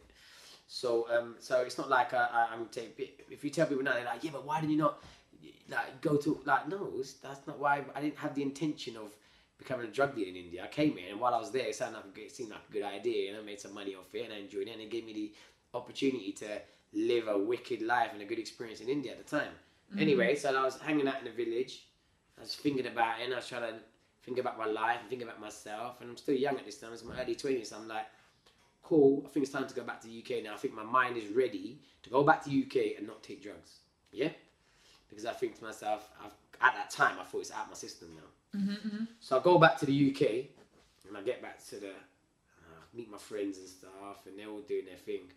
They're all like, some of them making loads of money, some of them are drug dealers, and I was like, I don't know what I want to do. I still don't know, and I still haven't got this spiritual level yet. I still haven't got to this praying stuff. I'm like, what do I do? What do I do? So I still went for another few years now of like badness, but not of taking drugs. I thought I'd make money from selling drugs. So this is when I became quite known the police in this country not as a robber or drug addict, but a Ah. drug dealer. Okay. And then I had um, so anyway, so I come back and there's big, big, big boy in the game, and I see him, and we used to, I used to buy my drugs off his his um, operation years ago, and I see him there, and he's like, "Fizz, what you doing?" I was like, "Why?" He goes, "You look really well." Everyone said that you look healthy, and he said, "I've come back golden." From India, do you know what I mean? I'm healthy, I'm this and that. The other, I gone to the barber shop, got faded up, everything. I was like, and they're like, boy, I don't even know. Just got back from um, India. I don't know what I'm gonna do now. So, and they goes, look, you know heroin better than anyone. Wow. Why don't you, why don't- you know what I mean? You know. And in my head, I thought about it, and I was like, I know about service. I know what it's like to be an addict. I know what it's like to be a customer. Yeah, and I know all the addicts. You know what? Why don't I? What's it called? Sell it to these people, but give them a good service and get the best gear for these people. Mm. So that he and he and he's big in the game, and he's like, mate, jump on the bandwagon. Everyone's doing it. And I thought, alright, cool. So I think about that now, and the next day, and I never paid for it. Next day I rang him, I said, give me something then on, on, on tick, like bail. Give it to me, give it the Oh money yeah, back. yeah, yeah, yeah. So he drops me something, like seven grams, nothing. Now I chop it up and I go out to all the places that I know. People are seeing me, but they're seeing the healthy me, not the smoker me.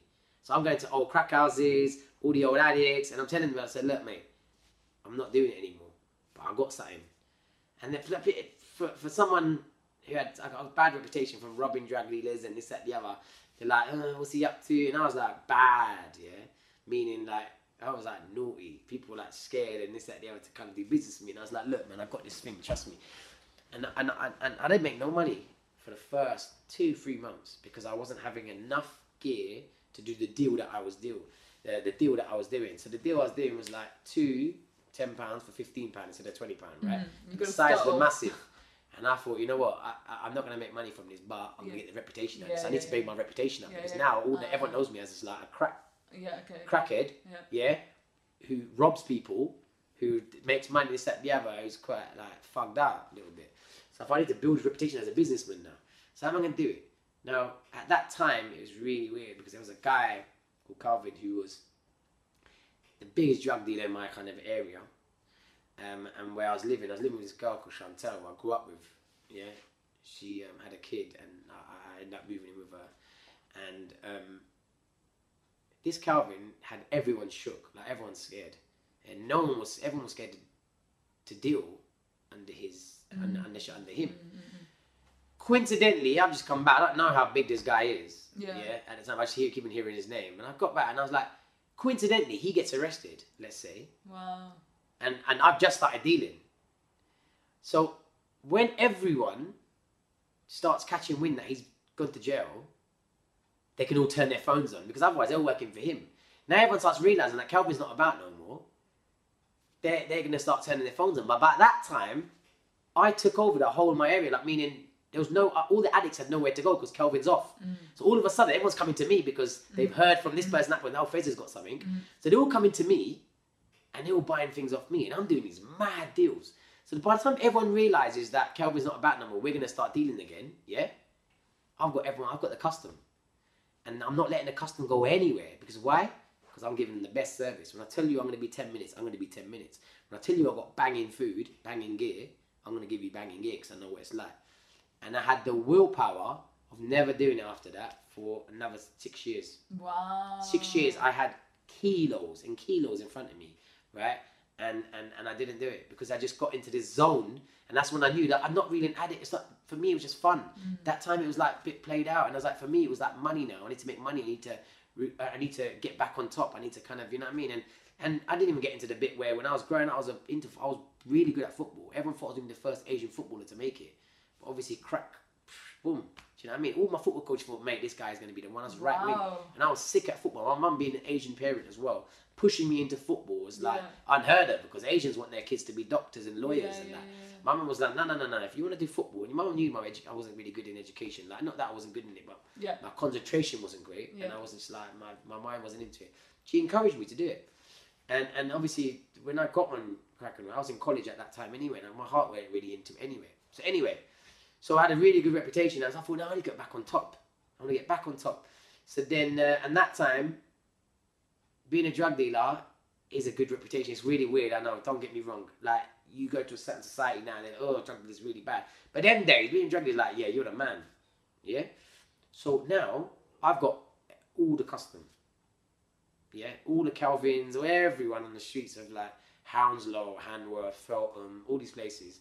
Um, I'm my phone just was blinging and blinging and blinging. Now I start getting big food, and that's when I started making money. And that is when I first got my first started making grands. Is when my connect. Obviously, no names mentioned, but the person I was getting off right at the beginning who gave me the idea of becoming a drug dealer started giving me four and a half ounces, then to nine ounces, then to half a kilo, and into a kilo. He was giving to me at such a mad price because he knew that I'm I'm doing my thing, and the food is always banging. So no one ever had any complaints. Yeah. Do you know what I mean? So I've just eh, taken it to another level, and I've just I've smashed it. I've made all my money back that I think that I spent over the years. I think I I I I bought this and I bought that and I bought my car and I done this. But then what the, my passion was traveling, yeah. And this is where it gets really interesting. My passion for travel, um, and then so this is my opportunity now to see the world. So I'm going all over the place. I'm going Southeast Asia. I'm going to that Middle East. I'm going to America and this that the other. And and everyone's like, oh, you can't go to America. A criminal record. I was like, that's bullshit. There's ways of everything, right? And I was just, you have to just have to talk. If you ever did get stopped, you just have to talk again. Shit, basically, and and you're good. So I've done America. I've done all over America. I loved it, right? And and and all the places that I wanted to go when I was growing up, it's like I'm seeing it now because I've got my own money and I've got everything. Now I'm living, yeah. And I'm thinking, right, so so for me, that all that drug use and drug taking has paid off again mm. because I know this business inside out, Yeah, yeah, yeah, yeah. that is giving me the opportunity now to travel the world. So I'm seeing the world and I'm going here and everywhere and I'm thinking, cool, my business is top, top, top. Yeah, I've got workers now and I got everything. All right, anyway, not trying to glorify it, but it is what it is. It's a business. Yeah. And, um. Then, yeah, and then and then um, there's a thing called the drought. Yeah, and this is where it all starts going a bit more spiritual. Okay. And the drought kicks in. The drought is when them drugs are not available as they normally are Yeah. in your country. Now, whatever the reason was, at that time, Osama bin Laden was a wanted man, and all this shit in Afghanistan was like kicking off. America was, and they started bombing all the opium um, fields and this that in America, in Afghanistan and Yeah. stuff, right? What does that mean? That means everything that the opium that's coming out of yeah. that is coming very limited now. Yeah. And the route is obviously going from Afghanistan to Iran to this, that, the other. So now, us poor guys in England now who have a business, we can't get anything. And what we do get, we're paying extortion now. And the money that we're um, getting, we're not even getting our money's worth anymore because the thing's mixed anyway. So we're like, and what I've pride my, my whole business on quality, Quality, yeah. yeah, I can't do it. So I just end up turning my phone off. Now, in between that time, the police have been on to me anyway, right? There's a thing called the SCD7. I mean, I got nicked by them so many times when, and they just couldn't really pin anything on me because I think I was so smart in the way I was doing things. I wouldn't let them get too close. And when they do get too close, they start slipping because they're so eager for you to get you. They don't do their homework. And what happens with the police? They're just desperate to get you. They nick you, but they don't have enough evidence. And in this country, God bless this country when it comes to the CPS and the Crown Prosecution, that if you're not 100% sure or, or there's there's evidence that you haven't got enough evidence or stuff, they throw your case out. This ain't India, where if you're guilty or not guilty, if they want to put you in jail, you go to jail. No, no, no, no, no. It's quite fair. And it's in America either, where you're getting 100 years for like this much crack. Like, do you know what I mean? That in this country it's quite fair, and I, and, I, and I, we, I think we all took advantage of that. The fact that okay, you haven't got my phone, you haven't got this, you haven't got that. You know what? You're gonna get away with it. So they so many times they they arrested me for conspiracy with intent to supply, and I got away with it. Now I fast forwarded, so I haven't really told you in between what happened at that time, but it's not important. What's important is where how the growth started, and um and and and I, and I remember the one time I, I, I was I got arrested by postmen, and there were police dressed up as postmen. What? Yeah, yeah, yeah. And my at my girl Chantel's at the time, and and they had this massive conspiracy on, on me. They had this like operation on me, and I remember it was three in the afternoon, and I was on my push bike. And I was riding. I was going for went for a bike ride or whatever. I think I went to the barber shop. Come back, and uh, there's a postman. I was like, it's three o'clock in the afternoon. It's a bit late for a postman, isn't it? So he walks up to me and I'm putting, just about to put my bike into the driveway a bit. And uh, he goes, number two. I went, yeah. I put my hand out, take the envelope off him. And it was like, bang, bang, put me on the floor, handcuffed me. Car came from this way, this way. Boom, SC7 went in on me. Anyway, and I thought, that's it now. This is all over. This, this, this good long run I've had of dealing, it's over. Do you know what I mean? It's, and uh, blessed my thingy, man, to my, to my co-defendants. So I'll get to Wimbledon police station. They took me to Wimbledon and and I saw them in the police. I was like, "What are you doing here?" So it's a massive operation. Like all my whole work and my whole flipping um, crew was arrested Yeah. at the same time. My Okay. workers and everything. Anyway, they didn't bubble me up. No one grasped me up. G code, like I told you, and they no, and they all done their time, and they had nothing actually on me because I didn't have any phones. I didn't have any gear on me. I didn't have anything on me. I was just happily riding my bike. Do you know what I mean? I've come home. Yes, you think I'm the boss, but anyway, that was a wake up call for me Wow. but not much of a wake up call because when this drought kicked in and I, I turned my phone off, I was like, "Fuck this, this is bullshit." Like, the, uh, um, uh, uh, I'm not selling shit gear. Yeah. I'm, I'm against it. Now we tried. We went to Bradford, went here, then everywhere to get food. It was just hard work. It's becoming stressful. I was like, I'd rather just count my blessings, turn my phone off, yeah. and chill and get out of the game.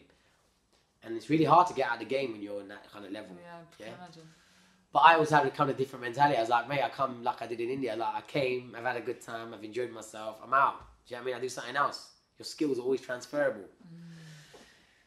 Go on holiday. Me and my girl, I, got a new guy this time. Yeah. All right. Chantel's all, always my friend. I was on the phone to just the other day. Like, these are my, my my chicks. Are, I'm very civil with all of them and very good with all of them because um, they I got history with them and they were there for me no matter what. All the way through my jail sentences, drug addiction, all of it. They were there for me. I'll never forget that. Do you know what I mean? They were there in the toughest times. So, um, but just if it doesn't work out in a relationship, it doesn't work out. It's not a big thing. We just go our separate ways. So uh, me and my girl at that time, Amy, we go to Turkey and we go on holiday. All right. Now, I always remember the roots of the route from Afghanistan to UK is all the way through Iran and set them, and it goes to Turkey. And from Turkey, it's the gateway to Europe. So when it gets the gear gets to Turkey, then it goes to Amsterdam, London, all over the place. So Turkey, if you're still getting it Turkey, that means you're getting it still mm-hmm. at its peak. Like it's still Yeah, good. yeah, It hasn't been mixed up by all the English guys and all the Dutch guys and stuff. There, it's still proper heroin. Now I've been off heroin by this time by six years. Yeah. So long. And I'm like, man, life's been great, and this, that, the other ups and downs, raving, partying, restaurants, all that kind of lifestyle that people are into. And at that time, like my twenties, in my in my my twenties and that, I was loving it. Do you know what I mean? Going to Marbella, champagne spray, Ibiza, raving. Anyway, I'm in Turkey, and I think to myself, boom, something just comes over me, and I meet someone called Cosmo.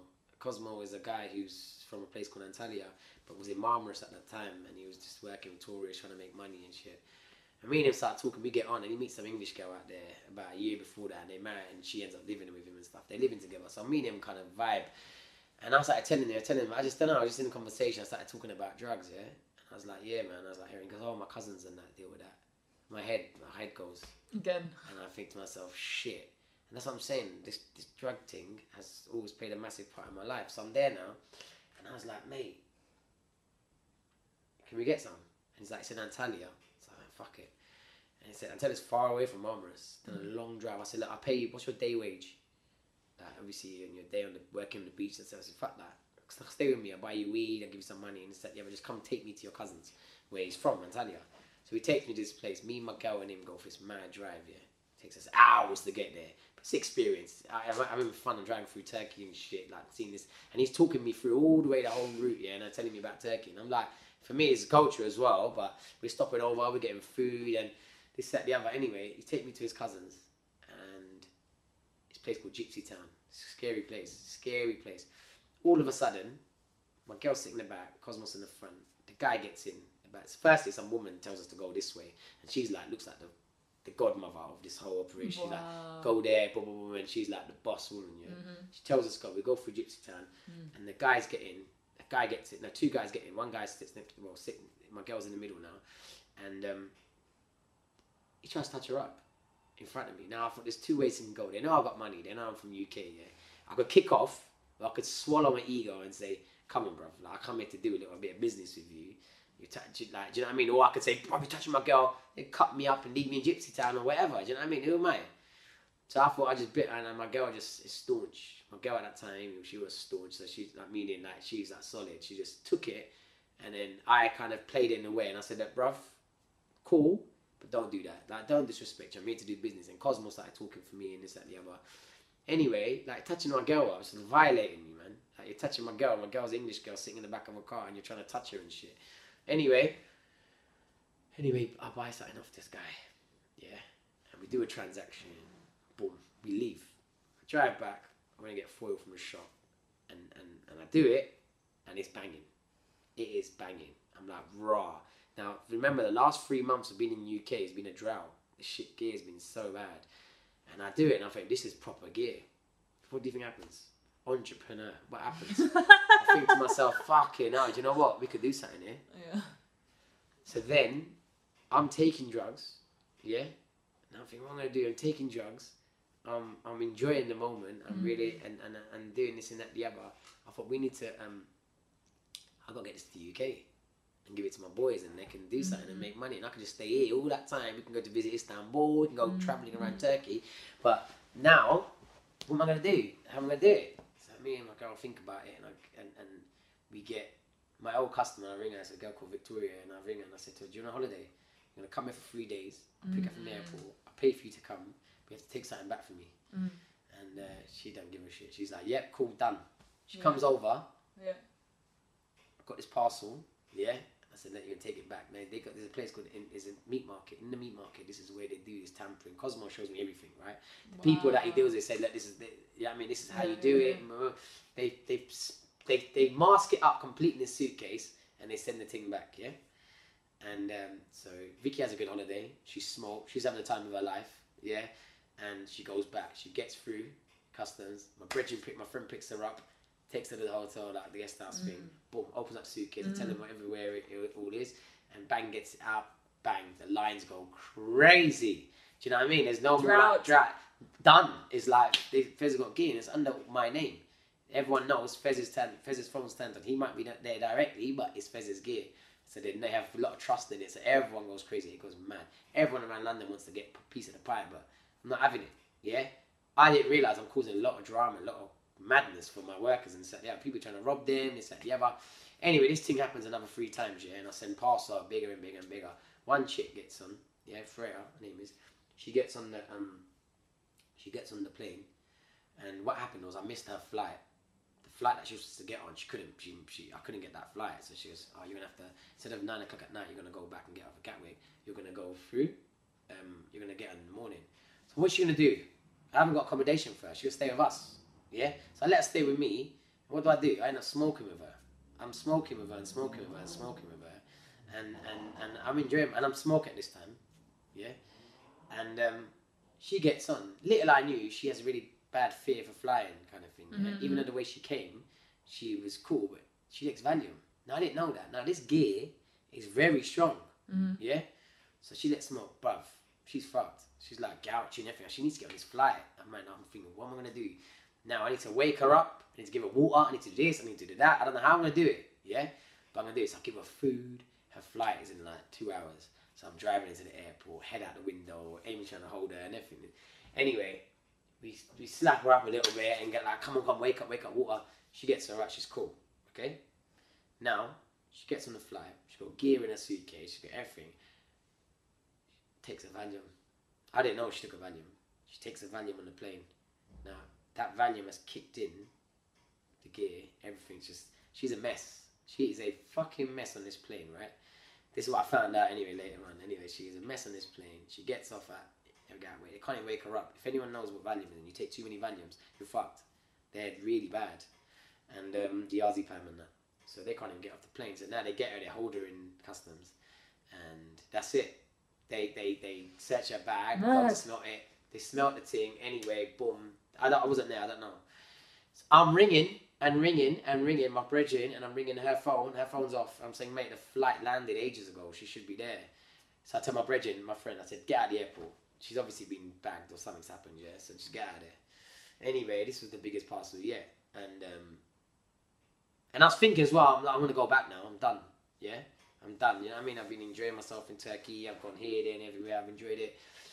Anyway, she they, they put her in custody and they hold her for 24 hours. She sobers, not sobers up, but she when she sobers up, comes off this Valium trip. She um, she's withdrawing, clucking from heroin. Do you know what I mean? She's in a bad way. No methadone, nothing. So what did the police do? Take advantage of that. She bubbles everything up. This is what happened. They found obviously the Guinness suitcase. They started questioning on that. They said, Fez, Fez, Fez, Fez, Fez. He's here. This is what happened. This is the operation. What do Feds do? The police, yeah, they have a field there that we've got Fez. What they do, they call the um, Turkish authorities and arrest me there. Yeah, within 24 hours they come to my yard and they arrest me there and there in Turkey, right? Wow. They arrested me, me and my girl, Mm. both of us. Mm. They put us straight into custody. I had the worst time of my life in that custody, right? It Mm. was horrible. They hosed me down. They done this. They done. I tried to get out of the police station. They said they tried to escape from the police station, and uh, so much madness happened. Anyway, we go to jail. Me and my girl go to jail, Mm. but there's no charge. What charge have you got? There's no charge, um, and they end up keeping me there because you haven't got. You just put me in jail, but you've arrested me and you some bullshit charge of burglary, burglary in Turkey. Because what happened was I had this bit of madness and I and I and that nick I ended up nicking something. I remember breaking into a hotel room anyway, yeah, one time when I was high. And uh, anyway, they arrested me on this stupid charge of burglary, and um, they released my girl. But the English authorities are liaison with the Turkish Yeah, yeah, authorities, yeah. and they're keeping me there. Now, Turkey think, what are we keeping this guy for? There's no burglary case. There's no this and that. Yeah, but they try to stick something on me, but they're not. Yeah. But you, there's no actual no drug case. So the judge keeps saying, what are you holding this guy for? Yeah. Anyway, my money's all put away somewhere else, yeah? My girl goes back to the UK and I'm like,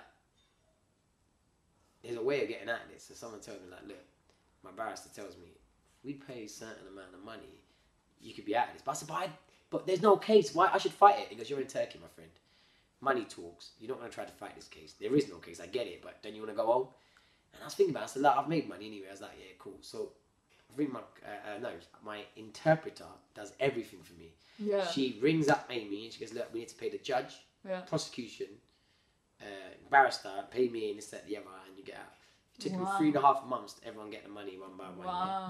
Because I one, I didn't want to, I couldn't, I didn't want to tell no one where my money was in Mm. UK. Secondly, I didn't want to get my mum involved, my brother's involved. They're worried. Amy's obviously telling that she talks to me and this, that, the other. Everyone's shitting themselves. I'm in a Turkish prison.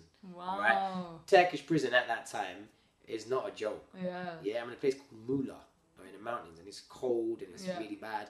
And we put in this international cell, and I've got Bulgarians with me, I've got Japanese, or everything. Anyway, I'm there now. It takes three and a half months for this money to get to Yeah. Turkey. everyone, In yeah. that three and a half months, though, I was eating really bad. There was hot water once a week. We were in this cell, and, and, and my second day there, and these are things that I'm really grateful for now. It was my second day there, and um, Sinai, which is I'll never forget this guy, right? He is um, Bulgarian infidel for two murders. Uh, he's Wow. in, he's in my cell, and he kind of likes me. My first day there, I got a good heart. My, my first day there, I saw everyone living like tramps because their families have probably forgotten about them or they haven't got the money or whatever it is. So I've come in with money and I said, look, and they said, what do you want, Fez? And I was like, I asked my cellmates, what do you lot want? Do you lot need anything? They said, yeah, but I bought noodles, I bought this, I bought that, and I bought everyone cigarettes and everything, yeah? They probably like me. And that is why you do good, good will come back around on you, right? Good karma. Because my second day there, I bought them lot their things and they came to the cell that same evening. All the cigarettes came and everything. So everyone thought this guy's cool, telling my story and telling what's happened. The next day, the door opens. He goes, Rafi, you're, uh, you got to see the doctor. They can't even speak English. Sanai is doing the translation for me. This guy who's in jail for the last 10 years, whatever, yeah? Um, and, and, and he's doing the translation for me and, and he's saying, oh, they got doctors. Now they're saying, look, and he just wants to go and see his friends on other wings. They, he just wants to get out of the cell. So he says, can I come and I'll do the translating for you because he's going to be able to talk and ask questions about this, that, the other, and you lot don't know what he's saying, and I know English and Turkish. Mhm, yeah. So yeah. they let him out, and he's a bit of a celebrity in this jail Yeah. because of the murders and stuff. And he's from a gang called the Wolf Gang. Yeah, it's famous in Istanbul. And then and, and, and, and so he gets out. Now we're walking up through the stairs and stuff, and it's, I'm looking at this prison. I'm seeing savages, me, Turkish savages. I'm thinking, what the fuck am I doing here? My second day, remember that, yeah. And um, we go. The guy locks the gate, And he lets us in, and we're going to see the doctor first. Then we got to go and see the governor of the prison. And then we got this loads of things I got to do that day, right? And Sanaya just thinks, so Sanaya just talking to his mate. He said, yeah, man, he's just cracking joke and whatever. And we're in a line. Little I knew, yeah, we're going past these doors now. Each room is like pillows, blanket, like shit in there. It's like a shit. We're walking, walking, walking. Sanaya's kind of walked ahead. So I'm at the back, just like thinking, what am I doing here, man? I'm in a Turkish jail. I don't know what I'm doing, how long I'm gonna be here for, whatever. So all of a sudden, I get pushed into this room. I get pushed into this room by another prisoner. There's two prisoners, right? One goes in, ratty looking guy, and this other guy, big one, mustache like that, and he's massive, yeah. Mm. I thought they were robbing me for my trainers, or mm. robbing me or something like mm. that. Man's got me like by my neck. Now you got to remember one thing: I'm withdrawing from heroin. Yeah, I'm haven't eaten. I'm been in the police station for three days. Mm. Yeah, now I'm in a jail, and like, I'm fucked. I don't. I got no energy. I'm getting strangled like this one behind. The guy comes now.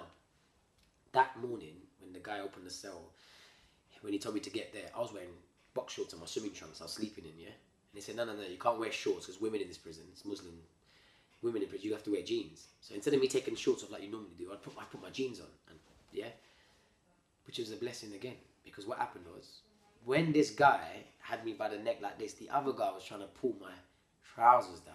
I thought to myself, I clocked it. This is not a robbery. This is a rape. This is a fucking rape. So what happens is he tries to pull them down, but what happened? Blessings from God. That day, I was wearing swimming trunks, boxers, and jeans, and a belt. Like I went, like that would never happen normally. I'd never wear swimming. By the time this guy got through my boxers, through my swimming trunks, and got my jeans sort of down, which he didn't get him down, but he got him there. They're trying this at the other. I'm trying to elbow. I'm trying to fight this at the other. Sanai, who I was good to the day before, bought him cigarettes. He must have thought stand-up guy. He mm-hmm. looked after me. This at the other. He didn't have to get involved. Why is he going to get involved? He don't even know me. But because I was good to him that night before, mm, yeah, yeah, yeah. he must have looked round for where's that guy, meaning me, where's Fez? And then someone pointed, this is what he told me after, someone pointed at him in that room. He comes in, yeah, remember he's been in jail, he knows the in Yes. jail, he knows what's happening. Yeah. He's obviously got a tool on him. He comes in, he opens, all I see is light. It's like, it was like, Jesus Christ, you know that, like! Light come in, the room's open, Sinai comes in, clocks what's happening, the skinny guy gets off because everyone knows Sinai. The big guy tries to go for Sinai. Sinai cuts him from here to here, yeah? This guy gets an extra three years on his sentence for me. Oh Right. my word. I was, I was, I was looking after him and everything while he was in his jail. oh my. So meaning that three and a, I, I done three and a half months that time in jail, and and and me and Sinai became brothers. That's mad. and then he got an outside court, uh, another two and a half years or three years on his sentence. So when I got released, anyway, eventually, I was looking after him because I've lost contact with him. I'd love to kind of um, to know where his whereabouts is. Anyway, I get out after three and a half months, Oh yeah, yeah. and, and then and then and then and then it was quite an emotional time because everyone got paid, and they sat there and said you're going home. And then they were supposed to deport me, and then they deport me, and then I, they wouldn't let me get out, and it's like really weird. They put me in detention center for a night. Then there was no flights going to UK that day, so I had to go to Amsterdam. And in Amsterdam, I stayed there for a day, and then I went to UK. Anyway, I go back to UK. Police stopped me again, and they were just onto me, onto me, onto me. Anyway, and that was it. From that day onwards, I got a blessing from rape, jail in uh, in Turkey, and things could have been much worse, much worse. Yeah. So what happens is, I have this revelation. I think I have to sit now. I have to kind of change. And then when I saw that light that day, it was like it was like God was watching over me. I was like, this could have turned really messy. And that is where my spiritual journey started, mate. To be perfectly honest. So all the traumas for the last 10 years, if 10, 15, 12, 13 years, whatever, yeah. I was like, wow. Anyway, so now I'm in the UK and I think to myself, um, what am I going to do with my life?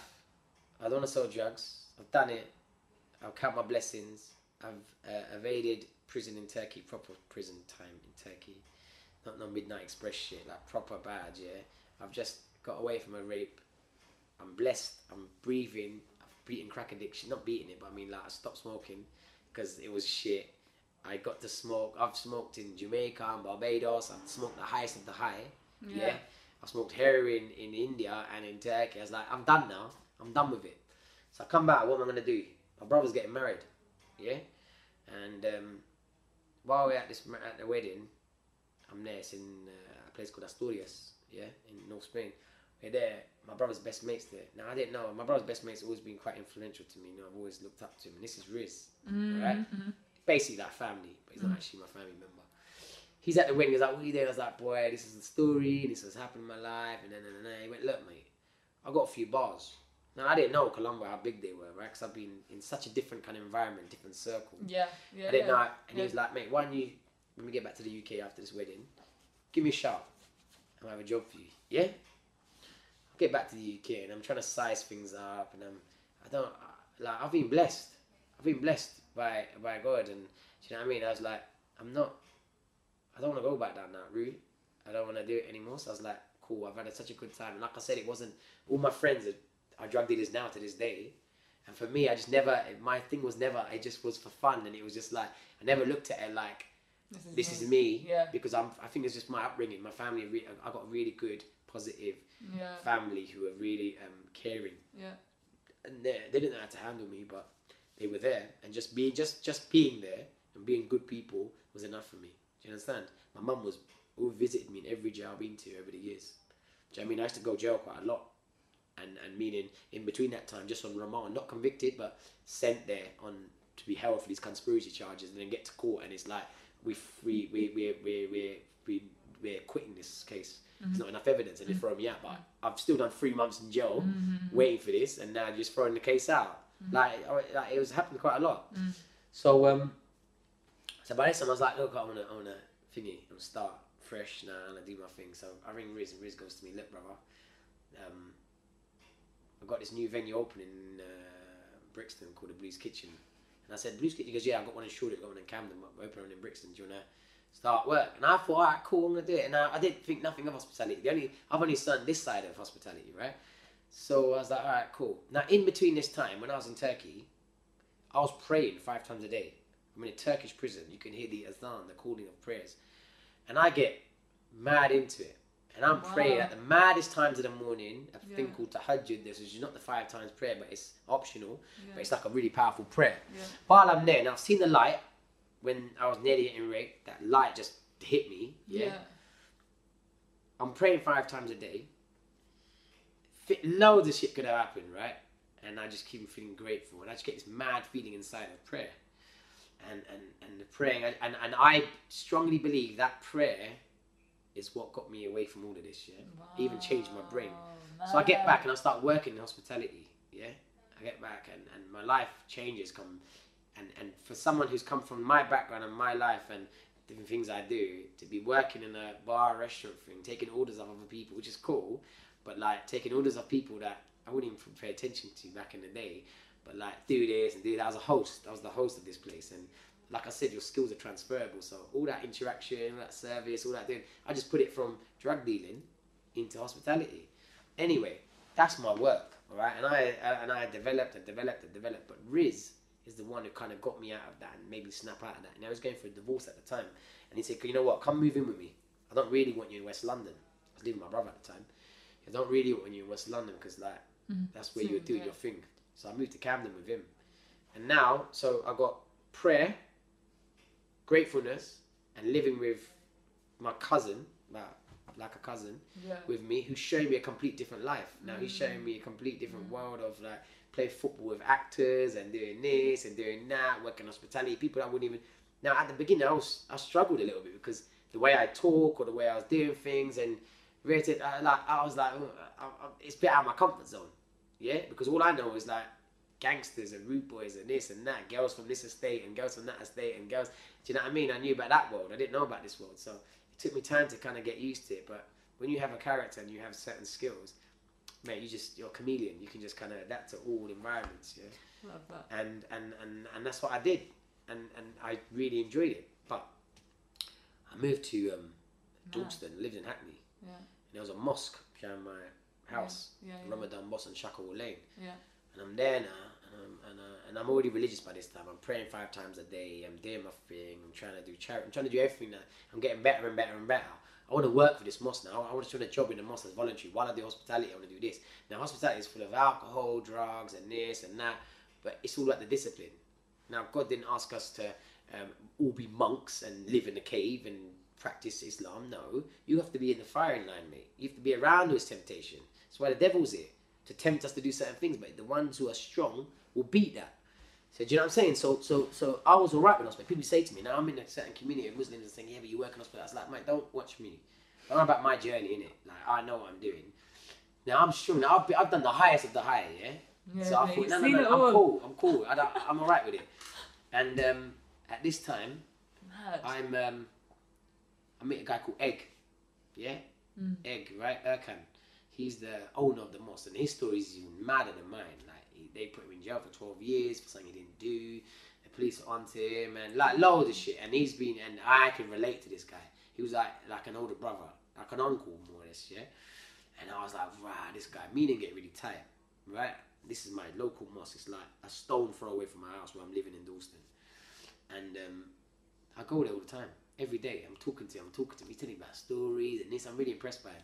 But I love the fact that he's so cool and owns a mosque, doesn't even know much about Islam, but is just down with me because he's charitable and a good guy. And I feel like him a little bit. I feel like, do you know what I mean? I come from this, this, this, this, this, and he's been in. The, he's really been in the 80s and 90s of UK and London, yeah, and in Hackney as well.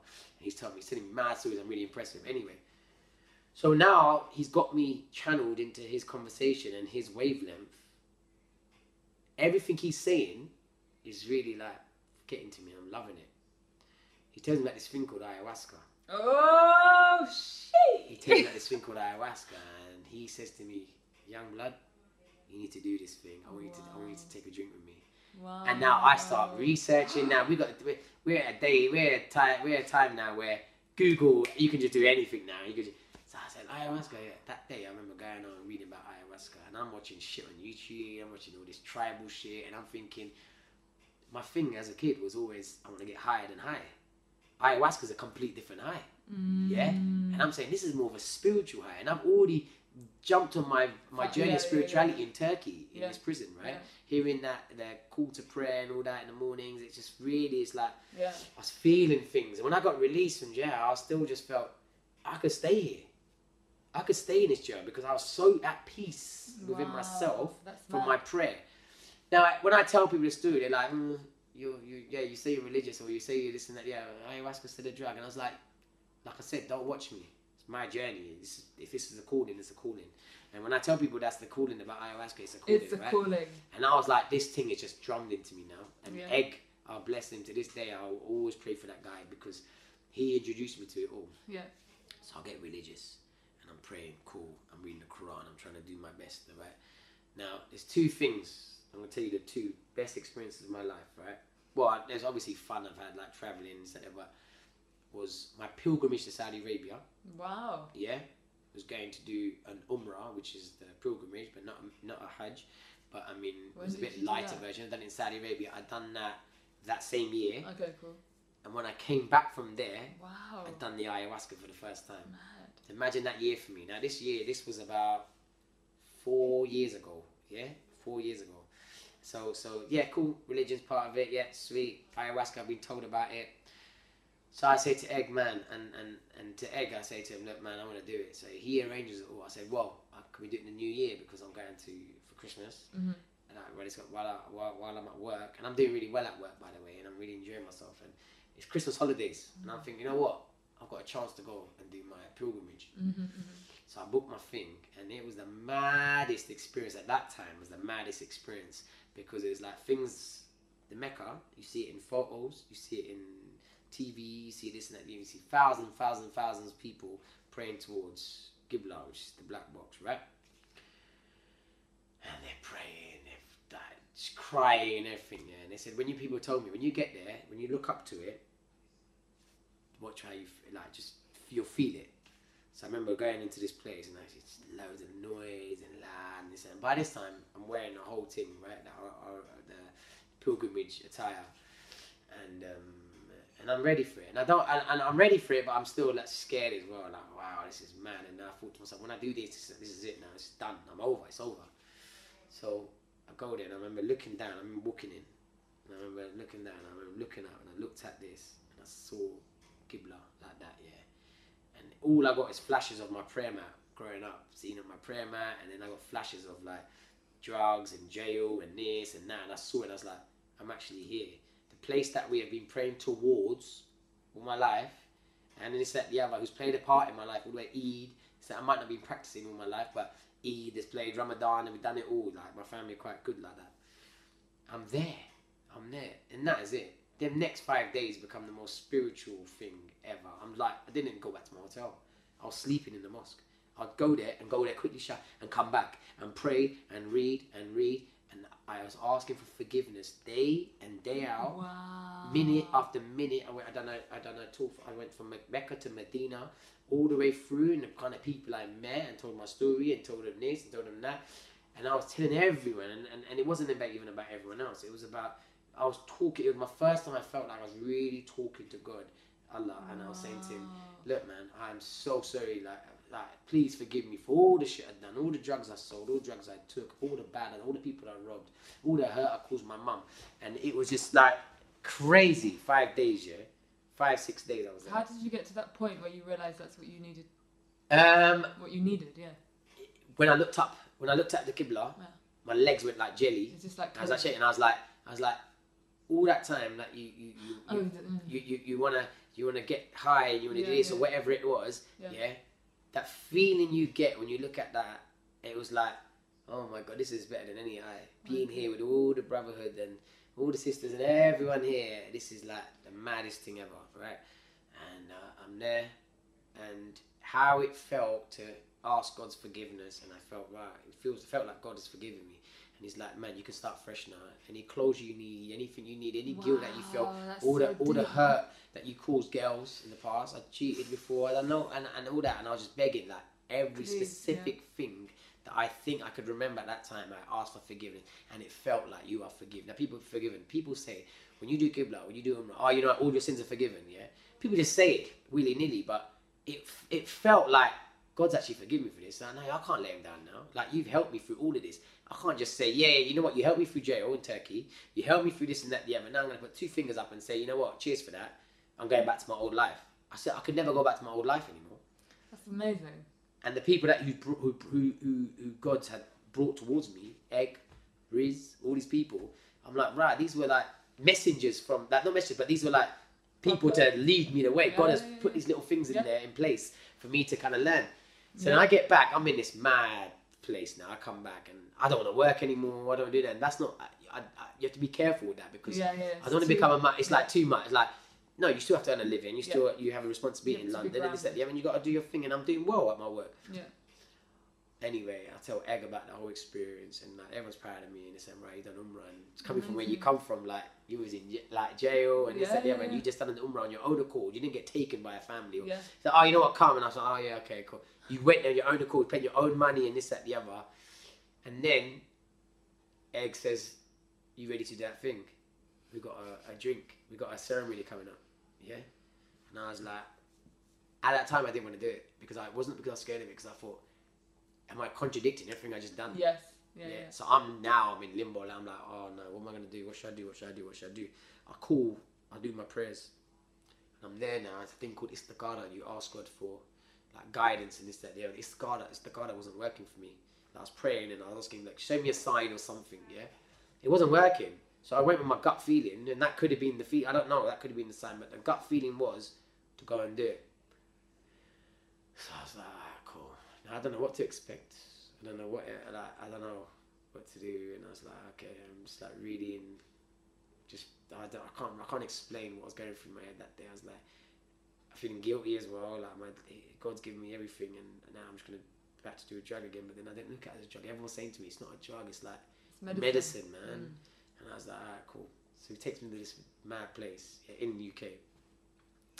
And everyone's there, and I'm thinking, you're right. And I said, you know what, just for my own self, I was like, I'm gonna, I'm, I got the beats, my tasbih, and I'm just doing prayers, praying. I wear a whole jubba on purpose, yeah. I do a whole Islamic kind of like attire, and I was like, no, no, no. So I don't want anyone to think that I'm looking at this as, or think, I just, just for my own psycholo- psych- psychologically, I wanted to know that just so God knows, yeah, I'm here for you. I'm you. I'm you. This, I don't believe in this as my God and this that. Yeah. Yeah, but this is. I'm just doing this because I wanted Yeah. to be open up my my mind Yeah. to something else. And you're following your gut. Yeah. Yeah.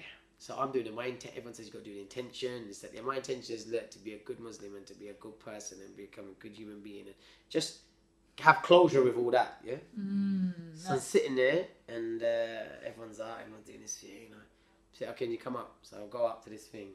I do the drink and I'm like, cool. Now you remember I, I- I've taken drugs in my life. And like, my tolerance level was pretty high. I can yeah imagine. doing um, and they're like doing this, they're, they're, they're chanting, they're doing this and doing that. Everyone's in there. Um, anyone come up for another ting? Do you want to come up? I was like, yeah, I'm going straight up. I want some more, mate. Top that shit up, yeah. Now it's hitting me. Second drink though. I take the second one. I sat that down. Boom. I'm like there. I've gone bang. I've gone flying into another universe, mate. Gone to another universe. I'm on another planet, yeah. Mm. And I'm thinking, what the fuck? Where am I? Now that feeling I got at Saudi Arabia and that feeling I got this and that, the other and all, it was like everything has just flashed back into time. And I was like, boom, boom, boom. Now things that I thought maybe might have, I didn't think they were trauma and stuff because I had such good memories of my dad. And I was like, what's the trauma about it? I was talking to my dad.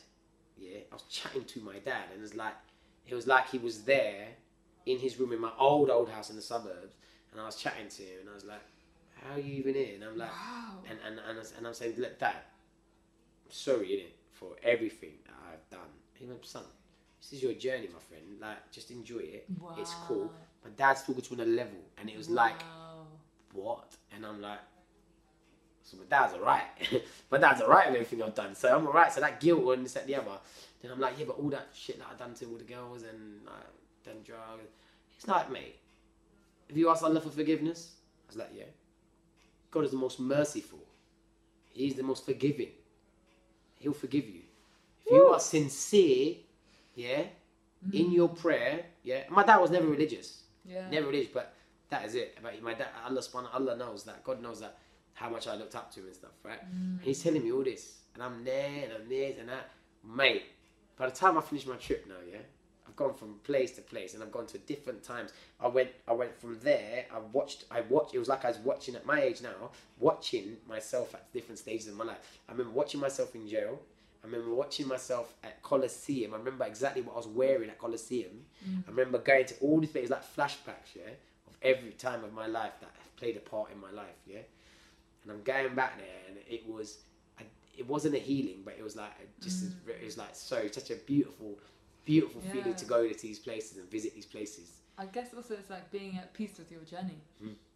I was, I was, and, and, and it's so right. You're right because I was at peace with it, and I was like, Yeah.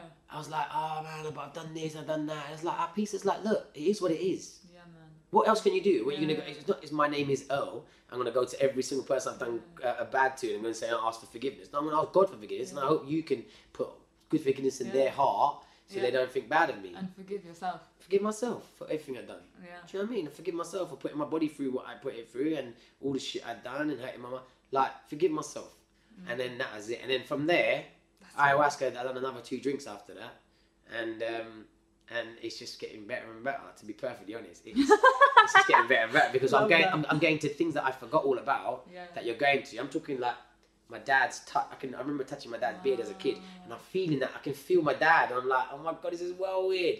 But my my my journey is just. I think it's just starting now. Like it's it's Wow. yeah, I think I need another. I I think I'm gonna do another three or four drinks. Well, I don't know. I'm going to Mexico. I'm gonna do it there again. Yeah. And I, and and I, and I, and I just wanna. I don't know what I'm actually looking for, Mm. but it has put closure Yes. on yeah. the drugs I took. It's put closure on life of crime. Wow. Wow. It's it, it, it's made me think that I, I don't think I'd ever, even if the hardest of times, I'd never drug deal again. Yeah. I, I- don't think I'd ever smoke crack again. I'd Yeah. never smoke heroin again. I'd never do any of that shit again. Because it's been such a mad journey and this is such a way to kind of to close that door. Mm. I'll be honest with you, was my religion and ayahuasca together. Putting them together is like I closed that door. But Yeah. I'm but I'm happy about that. I'm Yeah, happy yeah, what was in that room. Yeah. Love that. I think that's really important. Yeah. But why do you do you have any like reflection on like because I feel like sometimes you know they say that you you choose your path before you come into this life. And it's not. Yeah, well, uh, yeah, no, no, no. So we had the similar thing in Islam. Okay. We say, we say, what's what's your your qadr, which is like the Yeah. your what's your fate, yeah? Yeah. So what's written is written, Yeah. and then and then they say that your prayer can change the the journey. Yes. it can Yeah, change the journey, and depends on how sincere it is. I love is. that. But um, uh, I I do believe, and I think I I I I. I I, yeah, you're right. Because I question it, and I can't answer certain questions. I was gonna say, where do you think? I, I can't answer certain questions because they, you know, like there's no. I'm not one of them kind of people that Yeah. blags it and says, yeah, yeah, yeah, this is that. No, if I don't know something, I won't. Yeah. I don't. I tell you, I don't know it. Where do you think, like all everything you've experienced? Because the thing is, not many people get to have that kind of experience in life, right? Hmm. Some people just do that thing and just work and like Yeah. have a very peaceful life, and you know. people life, yeah. Where And, and, and, and I think, where do you think this is like taking you? um, I, I to be honest with you, I, I, I can't. I, I, I, I really don't know, and I, I can honestly, I don't know. But I knew all the way from from a young age, though, Yeah. that my life was never going to be mediocre. I remember sitting in I remember sitting in, in my classroom in my in, in college Yeah. and stuff like that and places I've been to even in jail and stuff and we were sitting in association Mm. and we sit and I was watching everyone and watching everyone's back and just trying to picture everyone's backstory and think where life they've come from what life Mm, they've lived yeah, and yeah. their backgrounds and, and I was like I, I, I just can't I don't see myself. not myself me. here it's not me and I was always a, I was always Yeah. a, what's it called I was always like not a loner but I mean I always had crews and cliques but I never was into one I was just like float Yeah, yeah. I've always floated through life, Yeah. and and and I and I think that and I, so I, right now I don't know. Like my life changed in, in since I've been in hospitality and leaving that, and mm-hmm. when I moved out of West London, Possible. and I said and, and it changed massively. Yeah. And even the thing, even the things I do, and and then I met my girl, Mad. and she she brought a whole complete different spin on the game because she's from Barcelona, Mm. and then that was open to this that the other like things that I would never even think of like the thing about vegan and Yeah. this and that. Is, and that all changed and my whole outlook changed and then um, the way I was even with my relationships with Yeah. my exes, I never gave that much love to them and this that the other and I, and I feel bad for the way I am how I was Yeah, yeah, yeah. how I am now because but it wasn't their time it wasn't Yeah. our time it Yeah. didn't work we didn't work it is what it is Yeah. But how I look at the world now is completely different to how I looked at it back yeah, in the day. yeah, yeah, for sure. I mean, I think it's amazing that you are still so um, open to it. You like you don't know because that's also very. Um, it's when you tune into the possibility, you know. It's like, like there's, you can go anywhere from there. yeah, yeah, yeah, yeah, and that's where I'm at. yeah. I'm at, I'm at, I'm at, the, not a crossroad because I don't know where I'm going, but yeah. right now, especially now with this pandemic and Mm. and what's happening in the world, Yeah, I'm just gonna live every day as it Yeah. comes. I'm gonna fuck off to Mexico and I'm gonna chill. And I don't know when I'm gonna come back, but I'm gonna do that for now, and hopefully Yeah. my next drink will, will guide me. Because right now, I just yeah, I Yeah. get I get uh, my faith gets stronger and stronger. Love But it. I mean, the drink I think will guide me to where I need to go next. I'm excited to see where your journey is going to take you. I'm excited as well, to be perfectly honest. but thank you so much for Yeah, sharing. no, mate, it's uh, it is it's been yeah, it's been amazing. I loved it. I've actually really loved it. Oh, that's like really talking. good. It brought back some Uh, memories, and it brought back Yeah. some um, good yeah, good times actually. I'm just going to ask you two more questions. Go on.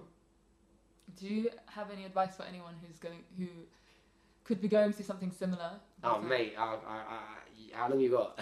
but now the Yeah, advice, short. yeah, no, no, no. The advice is, I'll be honest with you. The advice is that I know this is really cliche, but there is light at the end of the tunnel. Mm. Ooh. However, however, yeah, however you take your experiences, what you're going through, yeah. Now, Yeah. I, I, I,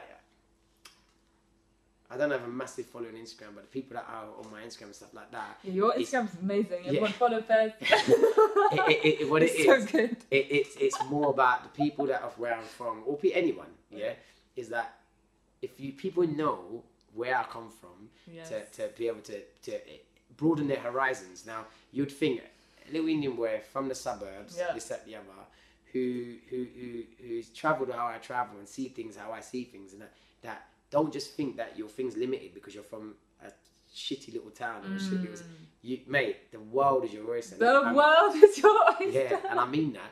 Like, I would never think I would be here, there, and everywhere Love doing my that. thing. Do you know what I mean? And Yeah. I want people to understand that that you could be a crackhead one day, but next day you could be flipping traveling the world, mate. Like it happens. There there is a way and chance of Yeah. doing it. You just have to kind of just know what you want, focus, and think. You know what?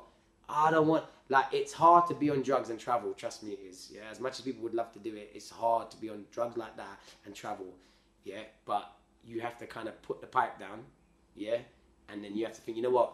What do I want more? The high is it? Am I getting high anymore? Am I really enjoying this buzz anymore? Um, Yeah, yeah. It, I'm sound- not. it sounds like you found such a, a deeper Yeah. meaning. yeah, You so much more deeper than Yeah. smoking crack. Yeah, yeah. yeah and much much more deeper than the biggest one is money. You know what i mean? Everyone Oh thinks yeah crap okay that's a high but everyone's chasing this rat race. Everyone's so chasing the money. Everyone's chasing the money. I was like i want something much more deeper than this. That's so Yeah. true. and i was like uh, uh, and you know what? That deepness is that whether i sleep in a tent or sleep in a five star hotel or whatever there's so much more out there. And and and, and, and then fucking chasing the money man. That's it that's that's that's my that's that's that's my advice that there is light in the end the tunnel that you can keep it moving and you Love can do that. so many other things. Nice. And then one more. What does freedom mean to you? freedom wow. It goes back see now I just had a flashback now Yeah. of the, the screw um, the, the guard saying to me Fez um, I said Gov I need to have a shower. No no no no no it's banger. It's lockdown the whole jail's locked down. I said what do you mean it's lockdown there's been this and that. There's someone's been stabbed on the other wing so they've locked the whole jail down and I remember sitting there thinking I just want to have a shower I just want to have and I have to ask and beg and still don't get the opportunity to have a shower sitting in jail so that that cell is it is is a, a, is a, a representative of the life that I was living. That you're trapped. That I have to ask someone to go and have a shower, or I have to do this and do that. Now, freedom for me now is one.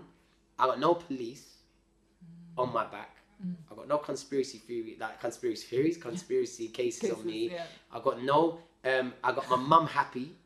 Every time I see her, I can see joy in her and that the journey that I've I've, I've been on and where I've come from my brothers, me and my brothers weren't that close. Like we've always been close, but the way I talk to them now is completely different. They look at me as like an adult now and a man now. who's, uh, do you know what I mean? Before that, they see me in and out the house, this, that, the other, um, and and I'm ex- not. I don't need acceptance, but I mean accepted by all societies.